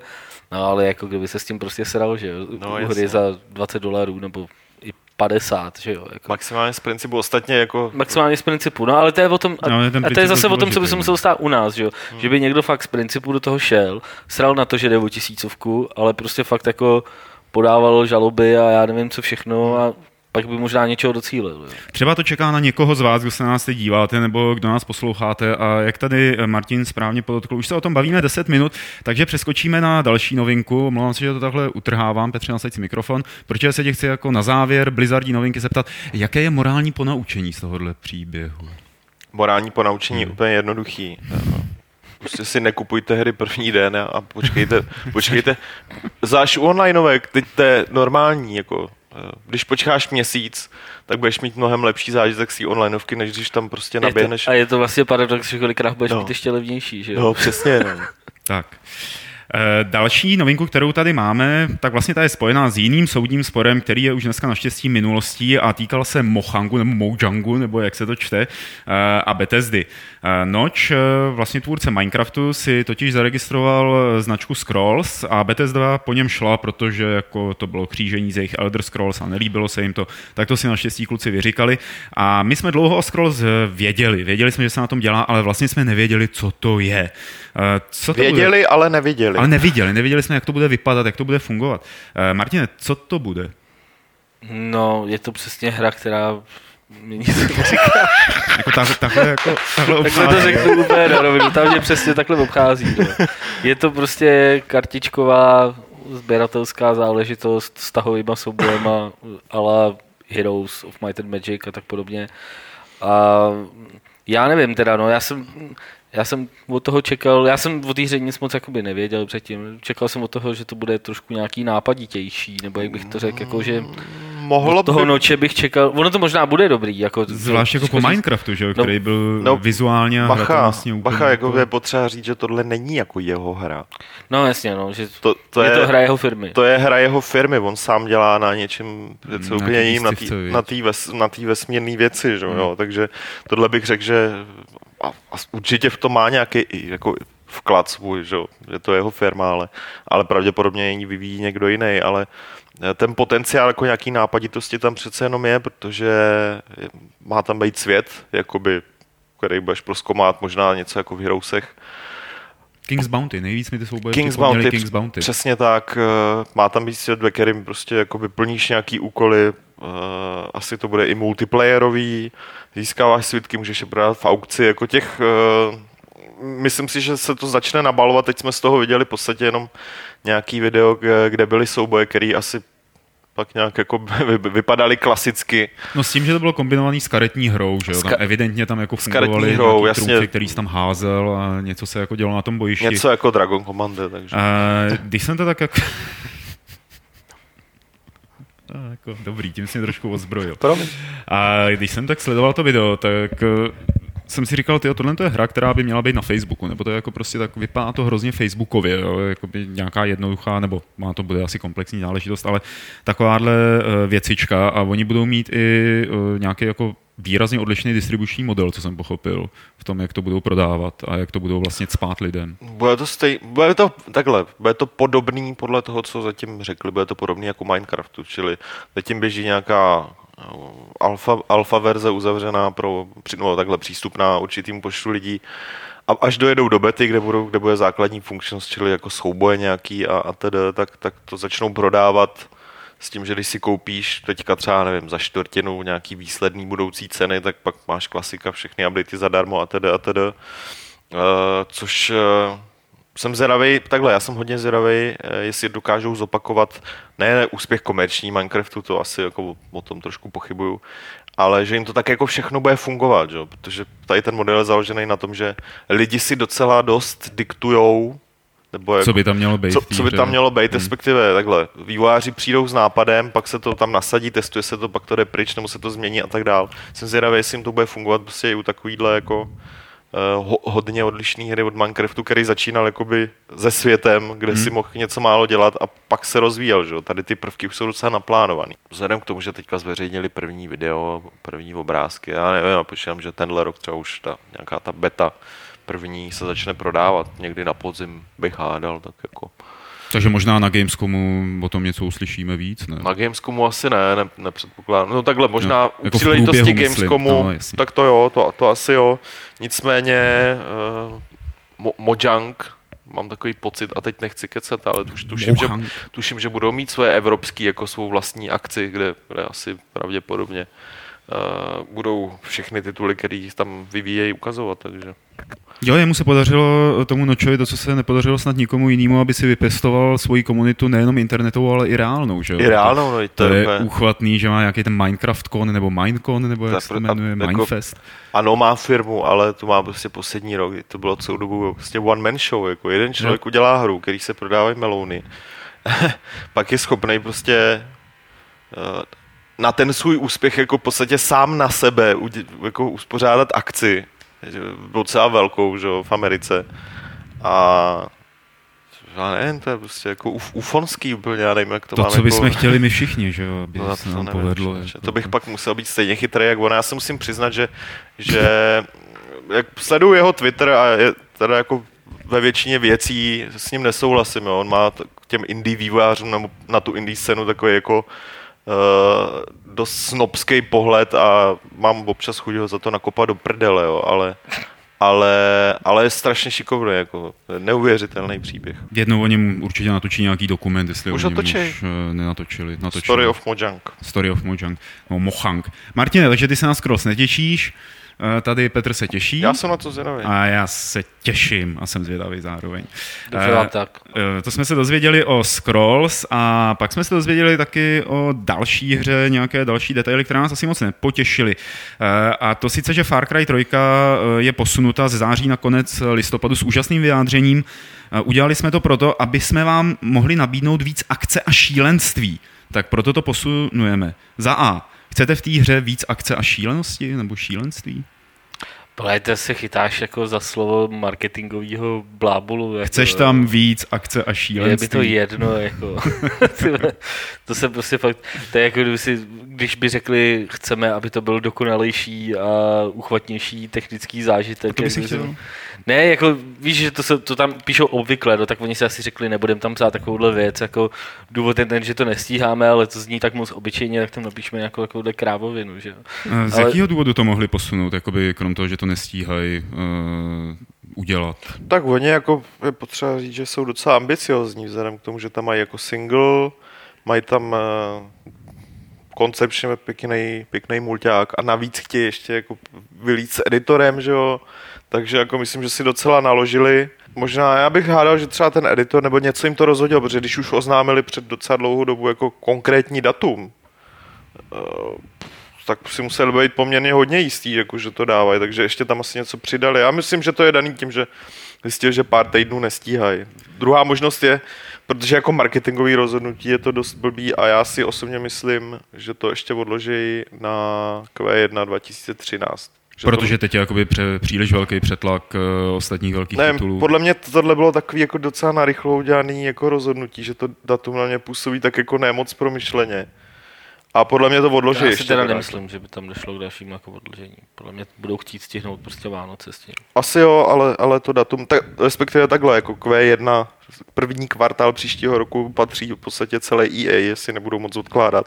EA si na, na, na jaro naplánovalo No už několikátý ro- rok. několikátý rok jako ra- v podstatě skoro všechny svoje, kromě Medal of Honor, skoro všechny svoje hry, které jako momentálně propaguje, jako, že, že, že výjdou a na, až na sporty a Medal of Honor. Takže asi nikdo jim tam moc nebude chtít líst, ale uh, nevím, nebylo to moc promyšlený jakoby celkově, že oni ani eh, bet, dávno oznámili multiplayerovou betu, teďka tvrdí, že teda jako ještě v zásadě neví, jak, jestli, jestli rozhodnutí posunout vydání ovlivní tu betu a tak dále. Je to nepromyšlený, tam spousta jako neuzavřených věcí. Ale no. tak jako, jestli to, může to být prostě podobný případ, jako uh, budeme se ještě bavit o Mass Effectu, ale já bych to prostě trošku předběh. Uh, ve Final Hours of Mass, Mass Effect v takové té aplikaci prostě pro iPad uh, byly docela zveblubně jako no, popisované ty okolnosti toho, když tenkrát odkládali Mass Effect. A tam bylo prostě vidět, že ty vývojáři jakoby se to prostě fakt bojejí říct, že to nestíhají. A prostě nechávají to fakt až do té úplně Jo, jo, eh, nejvíc jakoby vyhrocený situace. A pak teda si řeknou, tak jako teď už teda fakt se s tím nedá nic dělat, musíme, Hmm. víme, že to prostě musíme posunout o 30 dní, o, nebo o dva měsíce, nebo o tři, že jo. A pak s tím teprve jdou jakoby za tím, za tím publisherem, že jo. Tak, takže toho- takže toho- nedostaneme tolik her zadarmo od EA, jako jsme měli ve smlouvě. ne, ne, ne, ty jsi psal, ty jsi psal na Twitteru, jako že, že to určitě museli vědět během E3. Jo? No, to jako, je věc, ke který já jsem chtěl myslím, že dostat. třeba, Já si myslím, že klidně k tomu rozhodnutí mohlo dojít třeba na E3. Jo? Mhm. A, nebo, a nebo nějak těsně po ní na základě buď nějakých ohlasů, a nebo toho prostě, že ztratili hromadu, pak třeba řekli, ztratili, podívejte se, měli jsme dobrou prezentaci na E3, ale ztratili jsme hromadu času přípravou E3 dema a takhle a Jo. díky tomu to, to jakoby potřebujeme posunout. Jo. A nemyslím si, že je nutný, aby to jako věděli už, už tam. Jako. Protože kdyby to věděli, tak eh, pro ně je lepší, když, eh, když lidi ví, kdy ta hra vyjde, že jo. Takže pro ně by bylo lepší, kdyby mohli na té E3, aspoň teda z mýho pohledu, Navíc to posunutí, o kolik je, o měsíc? Jako, Eh, no ne, z začátku září na konec listopadu, jako to máš, to máš o tři podstatě, měsíce. No. to je o tři měsíce, jo. To, to už není zas tak málo, jako není, není to prostě něco, co si řekneš, že si to jenom šoupali v kalendáříku, tak aby se jim to hodilo. Zvlášť, když jako to září se jeví z hlediska jakoby nahuštění By bylo velkých her. Halo no, 4 to je vyjde, ne? Tak, Halo 4 vyjde na začátku listopadu. Jo. Jo. v listopadu vyjde Assassin, Halo 4, uh, Call of Duty, pff, teď jako, to No, ani ne, to ne, měsíc nespočtu, jo, ale, ale bude, bude to brutální a, a je možný, že tam třeba v listopadu, nebo možný, pokud Nintendo chce, chce Wii U, z Wii U vylíst letos, tak to podle mě bude v listopadu, že jo? Takže, hmm. takže to je, jo, protože si říkám, to není úplně jako nejlepší, nejlepší datum. Takže předpokládáš, že to ještě posunou, jak jsi říkal na začátku. Já si osobně myslím, že, že, že prostě ještě se nad tím budou zamýšlet, jako, jestli to neposunout. Třeba na začátek roku, anebo prostě do prosince až. Máme tady ještě dvě novinky. Jedna je teda podsunutá eh, naším šéf-redaktorem a, a o Mass Effectu 3 a o vlastně teď, jak vyšla ta Extended Edition, eh, jak vyšly ty nový zakončení. Nový bych... Nebo ne nový, ale prostě ty Upravený. rozšířený, upravený. Eh, Já jsem se ho dneska pokoušel rozkliknout, ale ve Firefoxu mi nějak začalo zlobit flash a všechny věci s tím spojený, takže se mi to nepřehrálo. takže tuhle debatu nechám na vás, ale jenom výkopová otázka. Máte pocit, že skutečně ty konce naplnili tu touhu fanoušků potom, aby vyzněli dobře, nebo aby jako to nebylo takový, takový na jedno brdo? Hele, oni, oni říkali, eh, Casey Hudson, tuším se jmenuje rovnou, jako de, de, deklaroval ještě než to vyšlo, nebo jak to vycházelo včera, že to určitě neuspokojí všechny. A co jsem tak dneska projížděl všechny možný jakoby eh, diskuze pod článkama a názory v, jako v článcích nejenom eh, hráčů, ale i, ale i novinářů a, a blogy a tak dále, tak je to takový, no je to přece jenom lepší prostě, že fakt jako úplně do, mr, do mrtě některé věci ti ukázali, které podle mě třeba byly úplně jasný, ale ukázali, aby teda ty lidi Jo, to, to viděli. doslovně Jo, teda. takže, Hmm. takže ano, podařilo se jim to teda nějak, jakoby, mám z toho lepší pocit, ale prostě to není ono. Není to takový... Ty, co si stěžovali, že to nereflektuje mm, to, co si hrál v té hře a tak dál, tak eh, nejsou spokojení s tím ani teď. Akorát... eh, No, pro- tak na ty jejich připomínky by se ale musel změnit prostě polovinu hry. No že to by si musel změnit celou hru a, a to jsme, Takže jako vlk se nažral a koza zůstala celá? no úplně jako, tohle, Nebo to, ne- Pře- přes, přesně tak sedí, jako prostě já nemyslím si, že někdo od toho čekal jako víc, proto, proto ty reakce jsou taky docela smířlivý, jako, protože bylo jasný, že eh, ne, nemůžou ten konec se úplně předělat, jo, protože to by museli předělat i hru, protože prostě ty konce jsou na tu hru navázaný, ať, ať někdo chce nebo nechce. Že? No je to takový jako, no, víc vysvětlující, budíš, jako myslím si, že Je to popisný Ehm, prostě. víc to, víc to jakoby objasňuje to, že v podstatě, a to, to mě třeba osobně trošku překvapilo, že vlastně jako všechny ty konce jsou, jsou v podstatě dobrý, jako všechny Hmm. ty tři, eh, které byly v té původní hře. To, to jsem jakoby tak úplně uh, nebral, jo, po, konci, po tom, co jsem to dohrál prostě poprvé, takže by, že by jako eh, ta, ta, volba, eh, ta volba prostě, kterou jsem udělal eh, a to bylo eh, zničení Reaperů, takže že by jako, to já teď spoilerujem vlastně, to jsme neřekli. Ale nespoilerujeme. Sorry. Tak, takže jako, že to by, um, že by to byl vyloženě jako dobrý konec a měl jsem takový jako pochybnosti. Možná, že Hmm. mě to jako z tohohle pohledu i trošku sere, že teď jako všechny ty konce jsou vlastně jako fajn a všechno je dobrý a Jako podle mě Možná to... bych si tam, já bych si tam osobně, ale to je věc jako názor, já bych si tam osobně nechal radši nějaký prostor prostě pro tu fantazii a radši prostě pro to, eh, co jsme tady řešili i v tom speciálu a i, a i potom a i o čem jsme se bavili prostě u piva, jako to mě prostě na tom bavilo, jo? Jo. Možná, že kdyby tam byl tenhle ten konec od začátku, tak tohle neřešíme, jo? Tak si řekneme, ty, no, jako tak ten konec jako mohl být lepší, ale jo, ta hysterie paradoxně kolem toho, v, jako donutila člověka nad tím koncem víc přemýšlet a víc domýšlet ty, ty následky vlastně toho, co se tam stalo. Hmm. A jako mě to vlastně v podstatě možná vyhovovalo víc, no. Jo, jakoby To řekl hezky. Jo? Já...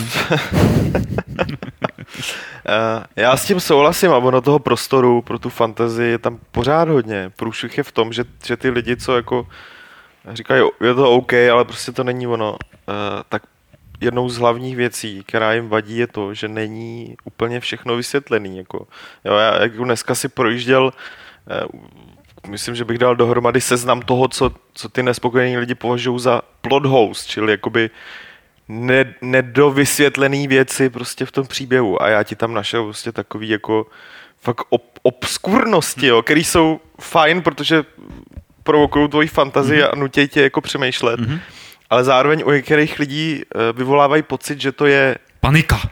Jako, No, nevíme, co se stalo, že, panika. že to je Neřekli prostě nám. něco, co t- tvůrci by měli vysvětlit Jo. prostě nutně a, tak, a přitom jsou to takové drobnosti, které absolutně nesouvisejí Ale s, s tím zakončením. Jako je to prostě normální, my jsme se tady bavili uh, uh, při, při, během oběda prostě s Petrem o, o tomhle Hmm. a, a hledali jsme tam takový paralely s koncem Harryho Pottera, jo, který prostě, jako tam ty reakce, a já jsem to tenkrát jako fakt sledoval, mě to prostě zajímalo, když jsem dočetl tu knížku, tak jsem si hodně procházel na netu, co a jak, a, a jako ty reakce byly fakt dost podobné. Hmm. Jako, a on- a ona tam nenapsala, co se stalo s támhletím a co se stalo s támhletím, jo, a jak to, že tenhle ten ve třetím díle řekl tohle a pak, pak to vlastně jako neplatí, jo, že uh, k tomu jsme pak jako dospěli, jako nakolik je vůbec možný takovouhle prostě uh, složitou věc a takhle velký svět jako vychytat tak, aby, abys tam nemělo rozpory. Jo. Já ti to řeknu Takže- takhle. U George Lucase sedí pán, už nevím, jak se jmenuje, je to nějaký americký Číňan,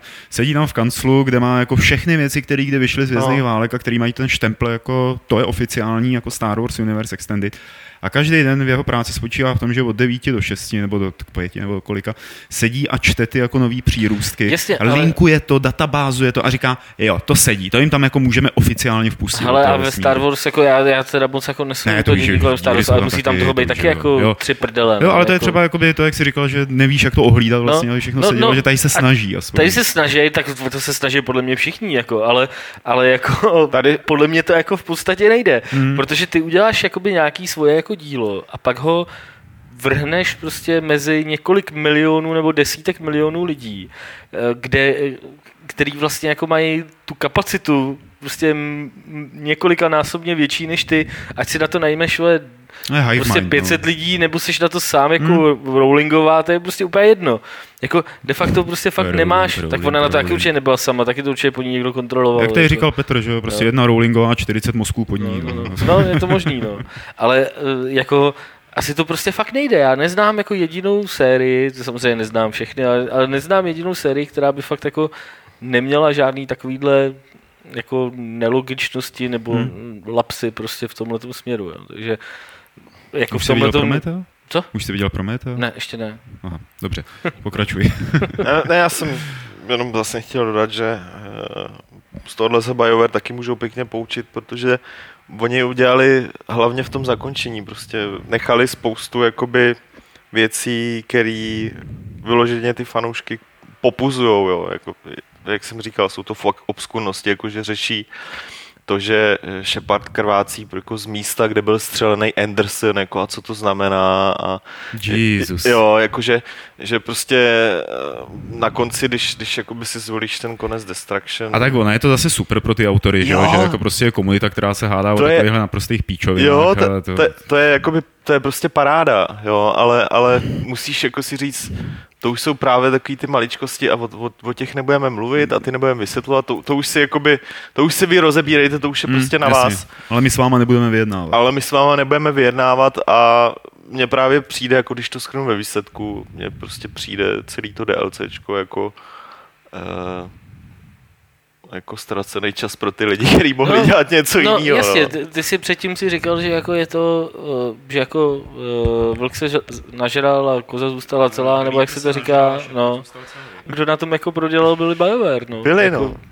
Prostě oni se museli věnovat jakoby několik týdnů, nebo já nevím, eh, jak dlouho, prostě něčemu, co evidentně původně jako neměli v plánu, že jo. A, a stálo je to, takovýhle studio to prostě může stát fakt dost jako peněz. No, vzhledem k tomu, že dodělávali dubbing a tak dále, tak ten, to je tam asi jako největší přídavek. že? A na konci, no ještě tam takový ten hezký screen na konci, který se tam objevil. eh, Takový to jako děkujeme vám všichni jako věrní podaní za to, že jste hráli jako naší sérii. A eh, je tam zmíněno ke konci jako těšte se, ne těšte se, není to tam přímo takhle, že jo, řečeno, ale je tam řečeno něco jako další dobrodružství ze smíru Mass To Effect. budou takže určitě, budou určitě DLCčka, o nějakých, o, o nějakých se určitě mluví a nějaký by možná i vyšlo. Nebej toho, že museli dodělávat teda, ne, nebej toho, že teda museli dodělávat tady ten konec, jo, takže, nebo takhle, buď to budou příběhový DLCčka, anebo Celá nová hra? ta bude určitě podle mě stoprocentně, Hmm, jako to- to není pochyb, že jo, sta- protože Shepard, ať už vám, ať už je mrtvej nebo není, nebo prostě ať se s ním dělo cokoliv, tak tak jeho příběh je uzavřený a mě fakt jako si stvořili Teď bude prequel, ne? univerzum. Jako ty dítě šepár. Oni, ne, oni nemusí vůbec navazovat tady na ty události. Že? jo. Oni si můžou vymyslet i úplně nový rasy, oni vůbec nemusí používat ty, co tam jsou. To je jako, krásný, Což, to je- což, To je krásný univerzum plný možností. což je super. A teď si představ, že oni by museli úplně všechny ty možnosti, jaká, jakoukoliv drobnou možnost, která někoho z těch milionů fanoušků na světě napadne, tak by to museli vysvětlit tady prostě na konci té trojky, ty vole, což je to, co spousta lidí chce. Neříkám, že Na to všichni. museli mít speciálně nějaký analytický soft, který by jim tam jako jel, že jo, a pročesával ty scénáře To jsem- a zjišťoval. To jsme četli s Martinem u, u Mika Mage na blogu, jo. Jsem, já jsem si čet prostě, jak tam píše o tom syntetickém konci novým a, a píše, a zůstává tam spousta věcí jako nedosvětle, ne, nevysvětlených, jako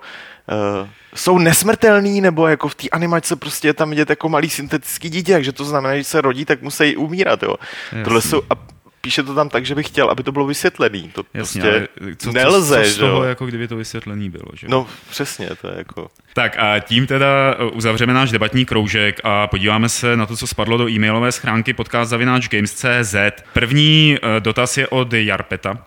V předminulém podcastu zastával Dan Vávra názor, že interaktivní film vypadá lépe než QuickTime Event hra, protože je točen na kameru. Je to ale skutečně tak? Chtěli byste, aby herní grafika byla co nejvíce podobná reálnému světu? Nebo jste spíš zastánci stylovosti a určité nereálnosti, která je přidána na schvál a dotváří tak herní atmosféru? A dala by se v takovém kabátku vůbec prezentovat hra jako Call of eh, Duty? Hele, já to musím uvíct na pravou míru. Jo. Dan to říkal v určitý souvislosti. Nebylo to tak, že, že by jako říkal, že tady ty interaktivní filmy mají prostě lepší grafiku, když je to natačený na kameru. On to, to já už si teď přesně nepamatuju, ale mám pocit, že jsme se bavili zrovna na téma Beyond uh, nebo Heavy Rain. To byl Beyond a ta hra Interande. to bylo v téhle souvislosti a určitě to nemyslel tak, že jako natočený na kameru, hmm. předělaný jakoby do hry použitý, že to je lepší než to, tak to nemyslel. Takže byla souvislost. Nicméně já, a myslím, že jsme to říkali hodněkrát, já prostě mám radši uh, stylovou grafiku než, Určitě. než fotorealistickou. Eh, To, to, teda, co, se, co se týče, mm, bude tady potom ještě jeden dotaz na realističnost, myslím. Eh, A to, když říkáme jakoby grafiku stylizovanou, máme radši než eh, tu realistickou, tak ono, když se řekne jako realistická hra, tak to není nutně jenom ta grafika, že jo? Grafika je Samo- prostě jako samo. ta první signální věc, která tě zaujme, jako že je to realistický nebo není, ale pak jako ty další herní prvky tam můžou být, nemusí být realistický. A k tomu se dá asi dostaneme v tom dalším dotazu. Petře, ještě tady ta, ten dovětek od Jarpeta, jestli by se v takovém kabátku, to znamená asi v tom realistickém, Ne, v tom nejen nerealisticky. nerealistickém, promiň, eh, dala vůbec prezentovat hra jako Call of Duty. Co myslíš? Já v tom nevidím jako žádný žádný problém. Akorát by možná museli vymyslet prostě místo vojáků houbičky a, a nebo prostě museli by to tomu přizpůsobit, já nevidím problém, proč by to nešlo. Že? Třeba třináctka od Ubisoftu, ta komiksová, to prostě Parádní. Světlá budoucnost, jestli jsem to To je dobře... podpis. To je podpis, světlá budoucnost. ten člověk se tak podepsal, to je má hezký, budoucnost. to je hezký. Taky se mi to líbilo strašně. Je. No a pak se taky na něco ptá, no. Eh, To není důležité. Zaj, tady světlou budoucnost by zajímalo, jakým způsobem a kdy vymýšlí Lukáš Grigar závěrečný pravidla Fight Clubu. Jestli mu celou dobu podcastu probíhá v hlavě monolog typu kurňa, už máme jenom 10 minut do konce a ještě nemám nic vymyšleného. Dívá se na stoličku, kameru, Dobrovskýho, gauč, na kafe, ale nic mě nenapadá. Už jen 5 minut do konce a stále nic nemám. Uh, světlá budoucnosti, já mám pocit, že Lukáš je, on je hrozně kreativní a velmi dobře umí improvizovat, takže fakt jako to pravidlo dá dohromady v podstatě na lusknutí prstu na rozdíl ode mě. Protože když tady sedím já, Lukáš tu není, tak vypínáme kameru a potom jako 10 minut tady všichni tři sedíme Světlá a snažíme se budoucnost. vymyslet pravidlo, který potom dotočíme. To je nejlepší, to je, doteďka byl nejlepší Nick Sádro Karton. Sádro Kázron byl bůh. A jako pořád je na výši, ale momentálně teda Světlá světlá budoucnost. budoucnost, prostě jako, to je vyloženě tak jako, už když to oslavuješ tu světlou budoucnost, jo, to je úplně dokonalý. Case, který se nás Case, k Jo. e, z, nikoli Jo. v case, eh, který se nás ptal vlastně na něco už v průběhu rozhovoru s Petrem Píchou. Tady má delší dotaz, eh, trošku i takovou zajímavou informaci. Náhodou jsem narazil na hru LA Cat, kterou jsem hrával na 386. Hru jsem si znova zahrál a při skvělé hudbě v uvozovkách jsem si vybavil, jak moc jsem se u této hry bavil. Podíval jsem se na tvůrce, kterým je Bill Williams a při čtení jeho úspěchů z ramy mě zaujal jeho smutný osud a objednal jsem knihu, kterou napsal a ta se jmenuje Naked Before God, The Return of Broken Disciple. Uh, zaujali mě pozitivní ohlasy recenzentů i čtenářů. Nečekal jsem, že člověk od her bude schopen takto napsat hluboké teologické dílo. Zajímalo by mě, jestli znáte tuto knihu, případně jestli můžete doporučit podobné knihy, které přímo nesouvisí s hrami, ale byly napsány lidmi z oboru. Eh, předpokládá case, že doporučení bude málo a tak bude rád i za knihy, které přímo souvisí s hrami. Než začne odpovídat, tak jako jako všechny palce, co mám nahoru, protože pro mě ta hra, kterou jsem jmenoval LA Cat, byla dost jako definující, vlastně, co se týče mého přemýšlení o hrách jako takových, to je to úplně boží hra. A teď k těm knihám, kluci. Trošku mě teda tam poděsila ta poznámka o tom, že i, i video, i dokonce i videoherní vývojář je schopen napsat Pravda. hluboké teologické dílo, jo, tak je to normální člověk, ne, nechápu, proč, když se živí jako videoherní vývojář, krom jiného by nemohl napsat něco hluboce teologického, ale... co mohl je herní novinář, jo? To, to by mohl, no. Hmm. Hmm. Teologické. No. Petře. takže, takže to, ale jinak... Uh... Petr Poláček, Bůh je mrtvý. No, že Radek Friedrich. Naopak. Já. Naopak Bůh se vrací. Bůh zvuk. Tak přečti knihu. E, jenom prostě z těch poslední doby, co mě zaujalo, vyšlo to samozřejmě hrozně moc tak od Rosignola, což je týpek z Rock Paper Shotgunu, který tam píše This Gaming Live, e, úžasná kniha, kde on zkoumá kulturu herní nebo herní společnost a kulturu v několika zemích, třeba i právě v Jižní Koreji a hrozně dobře se to čte. Starší věc od Stevena Poola, Trigger Happy, to je týpek zase, který píše, nevím, jestli ještě pořád do Edge, nějaký sloupky jakoby, nebo nějaký názory. A pak takový ty klasiky jako Teorie zábavy, Theory of Fun od Trafa Kostera. To je dokonce zadarmo ke stažení na netu. A nebo to obvyklý Ultimate History of Video Games, co myslím doporučujeme pokaždý, když na tohle to dojde řeč. Dá se někde legálně sehnat hudba, která byla u her na Amize, třeba u Lotusu, Turikánu, u Shadow of the Best, anebo musím hledat někde na netu, jako asi na nelegálních sajtách nebo tak. AmigaMusic.com vypadá zajímavě, bohužel jsem nepřišel na to, jak tam něco získat. Předpokládám, že, že si udělal jako klasickou Google rešerši, jestli teda jako náhodou se někde neprodává nějaký jako já nevím, do, na dotaz typu Amiga Music Collection a tak dál. To, to jako nevím, ale jinak já to třeba dělám tak, jako, že když mě chytne tahle hudebně nostalgická, tak prostě jdu na YouTube. Je, je docela hromada těchto těch jakoby retro Gal, site, prostě, Já jsem chtěl jsou, říct Galbadia no, Hotel, no. ale tam nevím, jestli jsou věci z Amigy. No. Ty jako skoro na všech jsou i věci z Amigy, jako, a... že to jsou jakoby osmi, osmi byto, když si zadáš prostě osmibitová hudba, ono to je Amiga byla 16 bitová, ale to je jedno. Zrovna, ty bys měl vědět, no. To já vím, no. jako, ale to je jedno, ono většinou to tam je no. prostě taky, jako. Jasně. Jo, takže myslím, že se to dá najít jakoby skoro všude. Ale nenajdeš třeba kompletní soundtracky většinou, jako. To ne, no. Třeba soundtrack Shadow of the Beast, kompletní trilogii jsem si musel stáhnout eh, z nelegálních zdrojů, přiznávám ale, ale řada těch věcí bude už jakoby abandonware, ne? No ale to je jedno, ale prostě nikde to jako není. Jasně. Jako jo, jo, byly jo, to jo, nějaký jo, torrenty, jo, jako, nebo buchy, co. eBay bych zkusil. Pojďme, eh, my snad jsme jako řekli několik zdrojů, pojďme dál, těch dotazů je fakt hodně. Jirka Neuberg, eh, Nejdřív by ho zajímalo, jaký je náš názor na míru realismu a nerealismu ve hrách, ale i ve filmu. Proč je neustále důraz na realismus chápán, nebo spíš ze strany většiny vývojářů podsouván jako něco, co v úvozovkách nudí? Mne třeba milé překvapilo video eh, Last of Us, eh, kde je omezený počet munice a celkově odkapávající živočišnost. Já nemám pocit, že, že by vývojáři prezentovali příklon k reality jako něco, co je nudný. Jsou hry, kde to prostě plní nějakou funkci a jsou hry, kde to neplní. Jako Arma, Arma by bez, bez toho, aniž by se snažila být v co největší míře realistická, tak jak to jde a jak se jí to buď to daří nebo nedaří, tak by nebyla prostě arma, že? Stejně tak jako Last of Us je, ano, vytváříš tam pomocí jako nějakých realistických prvků v úzovkách, realistických, protože ta hra se odehrává v situaci, kterou my úplně neznáme a prostě není to realita, není to podle reality. Byl vlastně někde v Bráníku? Uh, byl jsem tam párkrát, no. tak, eh, tak je dobrý, jakože si počí nějaký prvky z reality, aby vyvolali, aby vyvolali No jasně, Eh, to je spíš jakoby ono, jako žádná realistická hra, jakoby čistě realistická No. prostě být nemůže, jako a nikdy jako nevznikne. nejde, jako. nejde. To, je, to by nikdo nehrál. Jako, a to, kvůli tomu, z tohle je ten důvod, proč jako ty vývojáři to, jak on říká, jakoby podsouvají. No. Jo. Eh, Ať si přečte Danův blog, eh, Dana Vávry, o kterém jsme se tady bavili minule na, na, na Warhorse, kdy prostě jakoby Dan jako člověk, který podle mě jako má rád realistické hry a má rád prostě jakoby realistický pocit ve hře, tak tam prostě řeší, že jako sakra přece nikoho nebude bavit 10 minut jet prostě někam, že jo. A to, to je jako, to není žádný podsouvání, to je prostě fakt, to nikoho bavit nebude. Hmm. Na druhou stranu eh, třeba zrovna ten mod Day, Daisy pro, pro druhou armu u, u, ukazuje, že za určitých podmínek určitá míra realismu prostě eh, a, asi větší než Hmm. u jiných her, jako může být strašně zajímavá. Pokud ale do toho zapojíš lidi z obou stran, pokud prostě na jedné straně není program a na druhý ty, ale pokud prostě jsou tam hlavně lidi, že? jo. Prey 2. Zapomněl jsem. Jakže o osudu hry rozhodnuto? Je to odloženo nebo zrušeno? Odloženo zatím. A ta akta možná. Ale Další. těžko říct. Uvidíme. Snad to dobře dopadne. Další otázka Snad to dobře dopadne. od Jirky Neuberga. Eh, Na E3 byla, eh, nebyla zmínka po případě stánek věnující se Company of Heroes 2. Nevíte něco nového? Bylo. Bylo to tam, bylo to v THQčku.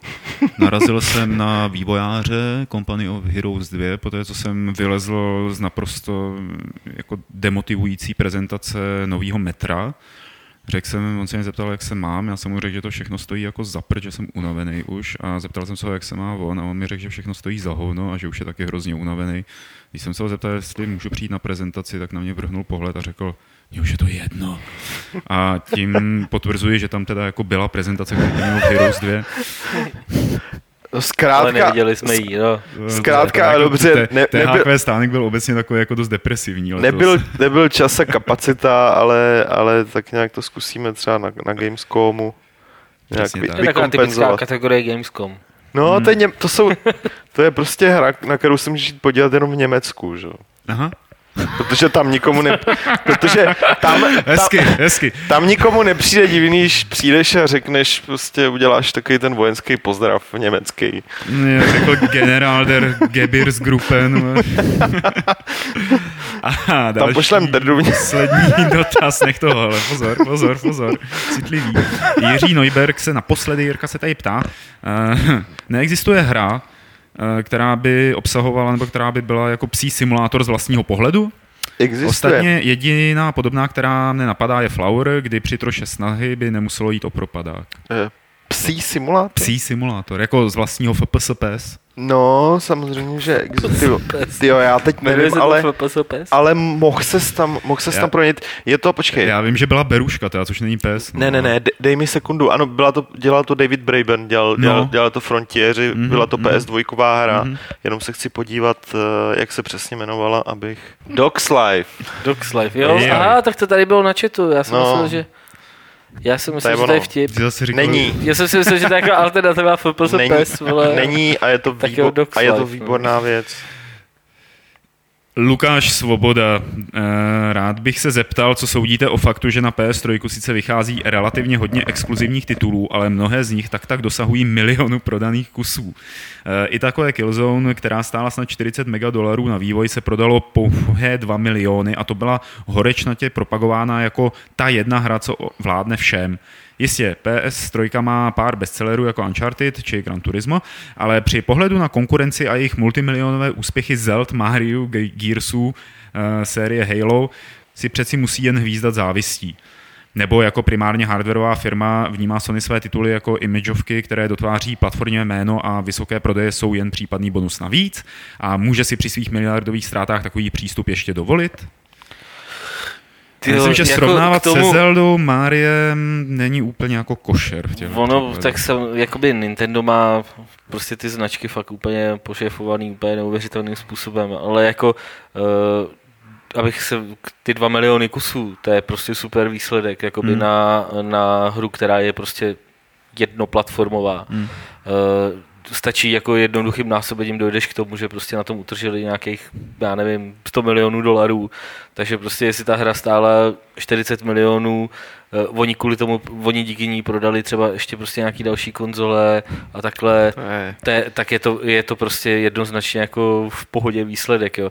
A je potřeba fakt nezaměňovat to je další věc, co jsem chtěl říct, je potřeba nezaměňovat jako výsledky celého Sony s výsledkama prostě herní divize. To je prostě Vždycky to lidi dělají. Sony jo, prodělává, jo, jo. propustilo tamhle x, x desítek nebo x tisíc lidí, jako, ale Sony je prostě fakt firma, která propustí 10, která řekne propuštíme 10% zaměstnanců a propustí 10 tisíc lidí. Jo.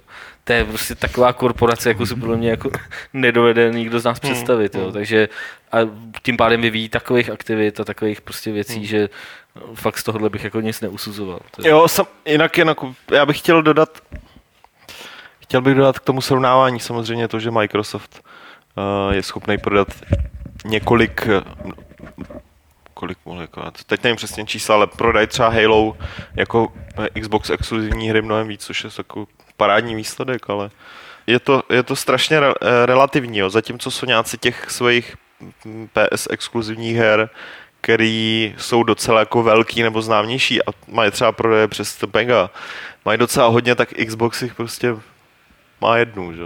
má prostě Halo. A... A Gears, jako... Jo, má jich, jo, jasně, Forzu, jasně. no, mají toho hodně. No ale mají jich, mají jich třeba mnohem méně, než, než, než má Sony, protože tohle je strategie Sony, že? jako v podstatě. A má pravdu v tom, že uh, pro Sony jsou to imageovky, že? proto Sony uh, podporuje, podporuje i ty ne, nezávislé věci typu Dead, super, Dead, Dead Game Company, no, no, no, jo, kde původní záměr byl stoprocentně, oni nám budou dělat ty artové hry, které se sice nebudou asi moc prodávat, ale my budeme tlačit, prostě bude to image jako naše. A nakonec prostě uh, teďka posledního posledního titulu od Dead Game Company se je, je nejprodávanější hra na, na PSN, že? takže jako to je naprosto skvělá strategie, která jim vytvořila image a ještě přinesla prostě skvělý prodej. Eddie eh, má dvě dlouhé otázky eh, k E3 zpětně. Chce se ptat na dvě věci. Jak eh, zpětně hodnotíte živé vysílání, vaše živé vysílání z kluky z Indiánu? Mně jakožto věrnému fanouškovi se přenos moc nelíbil, vydržel jsem jen dvě konference a během nich jsem slyšel jen úšklepky, posmívání se trailerům a ironii. Chápu, že zrovna nebylo co chválit, ale tváříte se jako server, který podává seriózní herní zprávy a tohle mi přišlo jako krok vedle. Neznám kluky z Indiánu, ale ani nechodím na jejich web, ale po tomhle zážitku alergický na toho hyperaktivního kluka, co seděl vedle Lukáše. Radši jsem se pak díval na hry.cz, kde to bylo sice strohé, ale to naprosto stačilo a také mi přišlo, že tak třetina lidí v chatu byla těch, co znám z chatu Fight Clubu.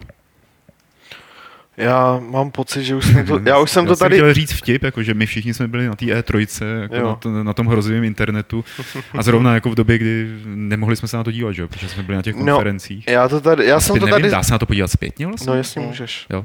Já jsem tady zmiňoval v tom prvním podcastu, když jste ještě rejzovali, rejzovali po Americe. Já jsem říkal, jo, Aha. pro nás to bylo v tuhle chvíli uh, jediný možný řešení, tak abychom mohli udělat jakoby přenos, což jsme chtěli, takže ano, Eh, kdyby to šlo, tak tam tak prostě eh, si to budeme dělat sami, jakoby, eh, že tam bude Lukáš a ještě někdo třeba od nás a tak dál, ale v rámci možností já prostě jsem rád, že, že jsme to takhle mohli udělat a jako uh, jsem v zásadě vdě, vděčný jako klukům z Indiana, že prostě se, se to dalo a jo, jakoby všem lidem, co se na tom podělili, jsem rád, že se to dalo takhle udělat a že aspoň tímhle stylem jsme eh, ty přenosy dělali a do budoucna si to pořešíme prostě nějak jakoby tak, aby to bylo, aby to nebyl split, jakoby, protože to prostě není ono ani pro, pro Indián, ani pro nás, jo? takže určitě to pořešíme tak, aby, abychom měli své vlastní. Eh, prosím tě, Eddie, teď k té druhé otázce, než ji přečtu. Eh, jestli chceš, aby jsme jako měli názor na nějaký článek, který nám pošleš, tak nám třeba jako i napiš, co v tom článku bylo. Eh, já odhaduju podle toho, podle té adresy. Je to pěkný článek, že je to ale... o tom, proč, že je to o tom, že na E3 by si PC hry zasloužily vlastní konferenci, jako má třeba Microsoft pro Xbox a no. pro PS3. Tak to se nám, že jsem to dobře odhadl a celý, celá ta otázka nebo věc zní tahle Vím, že je to celé naivní představa a takhle to nebude, i když by to třeba všichni chtěli. Ale i kdyby vzali jen pětinu z těch neuvěřitelných věcí, co se tam píšou, tím myslí asi PC hry nebo PC technologie, a udělali konferenci, tak budou najednou všichni novináři i fanoušci z toho pav. Takhle, jenom... To je celý? Jo. Dobrý, jenom jestli můžu dodat, to je článek na PC Game, který je jako vážný a vtipný zároveň s tím, že ano, je to o tom, jak by vypadala asi PCčková herní konference mm. a teď je tam o tom, že, že, že tam známí vývojáři typu Gabe Newell mm. a a, a další známí Dean Halls a Daisy, prostě takový Jasně. ty oblíbenci prezentují v podstatě jakoby estrádním způsobem jako šílenýma kouskama jako ty svoje hry a do toho trailery z PC her a a jak se ty vývojáři na PC scéně prostě kamarádi a tak dále. Je to takové jako fantasmagorie, ale eh, ne fantasmagorická, jakoby, ale která se snaží ukázat, eh, že taková PC show by, že by šlo z čeho složit. Jo. Tak, eh, takže je to sice pěkný, ale, ale spousta těch her, o kterých, na který, jakoby, o kterých se tam baví ten redaktor, který si dělá vtipy, tak jsou stejně multiplatformový, takže, takže jako... ale, ale, určitě by to bylo hezký, kdyby byla nějaká organizace, která by se postavila za PC hraní, za to, co se děje na to už jsme tady, to už jsme tady měli taky. Ale řešili jsme to už mnohokrát a já znova PC prostě... Gaming Alliance. PC Gaming Alliance, jo. Apeluju který nedávno skončili, ne? Uh-huh. Na vaše na váš soucit se mnou, až to budu stříhat, protože už jsme na hezkých jako dvou hodinách. Tak... Kat, kat, kat! Tak, všechno vystřihnu, všechno. Budou tam jenom znělky. Jo, to je dobrý, dobrý plán. Uh, Eddie, byla to skvělá otázka, jsi zřejmě jako nejlepší posluchač uh, našeho Fight Clubu. Uh, fakt ti děkujeme, protože jsi nám poslal peníze. To tady píše. Jo. No. uh, takže to byl Eddie. Tak to byla poslední otázka z e-mailu a teď je tady Martin Bach, aby přečetl ty, které přišly do chatu na Aunt. Ahoj, ahoj, ahoj. Slyšíte mě? Uh, Slyšíte mě. Třeba uh, takže jsou tady čtyři otázky, tak to vezmeme jako nějak rychle. Uh, Filios se ptá, jestli nevíme něco o firmě Zima Software, tvůrci jedné z nejoblíbenějších adventur, tak to víme naprosto přesně. Firma Zima Software zkrachovala už před uh, několika lety. Eh, vlastně, eh, respektive zkrachovala. Oni jakoby nějakým asi papírovým způsobem eh, dál existují, oni dělají teď iOS. iOS verze prostě těch hmm. poldů, ale prostě už to jakoby není žádný vývojářský tým, který by prostě někde teda seděl a dělal nějaký hry. Tuším, že jejich jako poslední velký hit se jmenoval Bloodline, a, nebo Bloodlines, nebo nějak takhle. No to byla taková ta větev, která... A, na kterou se dlouho škrábeš a ona pak no, ne, ne, vlastně pak vyšel ještě Polda 5. A ale Bloodlines jim zlomili v podstatě. No, ale tam asi protože... ty ambice jako narazily na, na realitu. No. Velmi. Uh, tak uh, další otázka je od uh, Kedara. Uh, budou na Games nějaké dojmy uh, z E3 z PlanetSide 2 a End of, End of Nations? Ne. Nebudou, protože jsme Neviděli to neviděli. Jsme. Takže Gamescom asi. Mm-hmm, no, Planet Side 2 asi jo. End of Ale Planet Side 2 teď vyšla prezentace, takže vlastně, uh, když As... se na ní podíváš, Já tak jsem by viděl. si viděl to co, to, co my bychom viděli takže, na E3, kdybychom na to šli. Takže, takže jsem rád, že jsem ji neviděl. Live 28 nebo 28 se ptá, autoři Hitmana tvrdí, že hru uh, nedohraje 20% hráčů. Proti tomu chtějí bojovat humorem a umístěním nejzajímavějších levelů uh, na úvod hry. Eh, co vy na to? A pak tam má ještě takový podotek, ty myslím hlavně hitman a humor? Jako jde to vůbec jako dohromady? V... Vždycky vtipný. No, vždycky jakoby v té hře vyskačenky a tak dále. Vždycky tam byl něco no. takového malý, malý, nebylo to jako rozjuchaná věc, ale vždycky tam byl takový jako stylový docela eh, přiměřený humor. Každopádně eh, oni z, zmiňují, že obecně prostě hry dohrává tak nějak 20% hráčů a jako eh, jo, tak asi je chápu, že se podle toho chtějí nějak zařídit, jako mě, víš co, já ani nechci vidět, jestli lidi poslouchají z podcastu první polovinu nebo druhou polovinu, nebo jenom konec. Co bys řekl, Martine, podle počtu Já bych řekl, že tohle už taky neposlouchá Jo, výborně. Každopádně podcasty si můžete, podcasty si můžete přetočit, jo. Hru, pokud si chcete užít, tak ji asi jako přetáčet ne, nebude. Vrátíme se zpátky to... k myšlence Shigeru Miyamoto. No, revoluční o přetáčení her. Že? jo. Jo. To je No. boží jako nápad, nevím, že to Eh, někdo neudělá. Já myslím, Super. že to, co tady jako oni říkají u toho Hitmana, takže to dělá každý druhý v těch hrách, akorát o tom nemluví. Že, No, že sna- ten takhle, Jako, ano, snažíš, snažíš se zaujmout člověka co nejvíc hnedka na jasně, začátek. pravidlo hollywoodského spektáklu, prostě první deset minut to musí bouchat, lítat. Funguje, že jo, no. no. jasně, a pak No se jasně, že to funguje, No jasně. A pak už Když, prostě když nez... pak se dostáváš do toho, že jako uh, začáteční souboj v God of War je mnohem lepší než finálový souboj v God Ale to je že obe, No, obe, ale- obecně problém nejenom her, jako i filmů, že jo. Zatímco začátky bývají kolikrát fakt jako super, tak s koncem má problém skoro každý, že jo. Já mám pocit teda, že jo, že to tak je. A No. že konec se hodně řeší, jako ať už u her nebo u filmů. Protože ty, kteří to dohráli, že jo, tak jako to potřebují dát světu najevo, že to dohráli, tak to začnou řešit. No jasně, ale jestli třeba na filmech nebo i na hrách obvykle něco řešíme, tak je, tak je to prostě dobrý konec, blbý Je, konec, ma, tak, nějaký konec a ne začátek, že jo. Jako, Mm, jo. mm. A myslím, že to má důvod v tom, že... Tak uděláme novou politiku recenzování na hry, ne na hry, na games. Na games.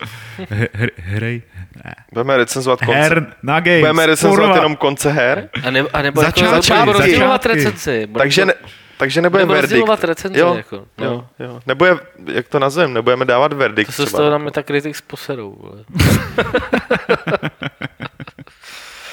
tak uh, freelancer SVK se ptá, uh, používáte ve hrách Quick Load, uh, když se vám něco nepodaří, anebo zjistíte, že jste se někde špatně rozhodli, a nebo to berete jako součást zážitku a nevracíte se? Jak u kterých teda? Jako řekněme u většiny, eh, jako u těch spotřebek, eh, tak tam ho používám a- a vracím se, ale když je to hra, která mě fakt jako enormně baví a chci si ji užít, eh, tak jako vlastně byla navržena třeba Deus Ex nebo Zaklínač, tak eh, tam jako žiju s důsledkama svého rozhodnutí. Já taky. Jako pokud to neudělám omylem tím, že prostě s- mechanicky stisknu blbý tlačítko a, a udělám to, co jsem nechtěl jakoby udělat, tak ho použiju, ale pokud je to něco, co jsem udělal a pak jsem zjistil, že, že to třeba není úplně tak, jak jsem si představoval, tak hraju dál, protože, protože jsem to chtěl udělat, že jo. Mhm. Takže... Martin Moudře To je kýve. A to bylo všechno z dotazů, které nám přišly na e-mail podcast.games.cz a které jste napsali do chatu na Aunt a teď přejdeme k soutěži. Eh, Minule jsme se vás ptali, jak se jmenovala příšera, která žila v genetické zahradě jedna pod podlahou. Vyhrát jste mohli flešku takovou obdélníkovitou velikosti kreditní karty eh, s artworkem ze Star Wars 1313. Eh, Správná odpověď byla Mazlík a Petr Poláček vylosoval Někteří, ti, kteří to viděli, tak teď se musí hrozně smát, ty, jak profesionálně to tady sjíždíme. A Petr Poláček vylosoval Martina Pospíšila z Brna. Martine, eh, gratulujeme ti, fleška ti přijde. A nová soutěž bude o tady věc, kterou vytáhnu z kapsy a podám ji Petrovi, aby ji popsal. Co to je zač? Dá se to použít na spoustu jako věcí.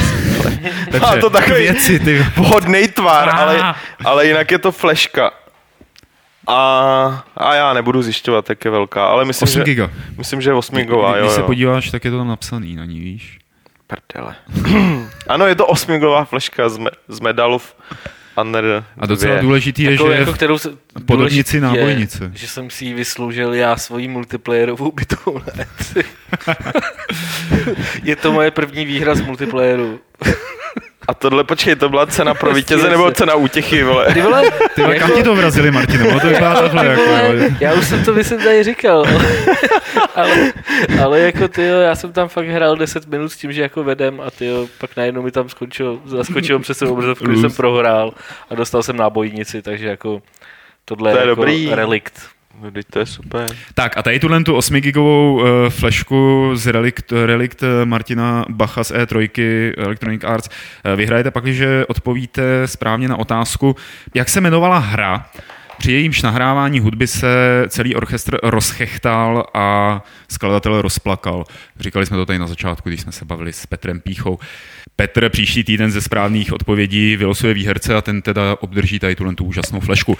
A to by bylo pro podcast Fight Club 84 úplně všechno a opravdu úplně, úplně všechno. Už nám nezbývá nic víc, než se rozloučit, takže se loučí Martin Bach, Čau.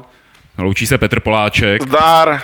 Loučím se samozřejmě já a ještě neodcházejte, protože je pro vás připravené 84. pravidlo Fight Clubu, které zní nejlepší muzika je Ray.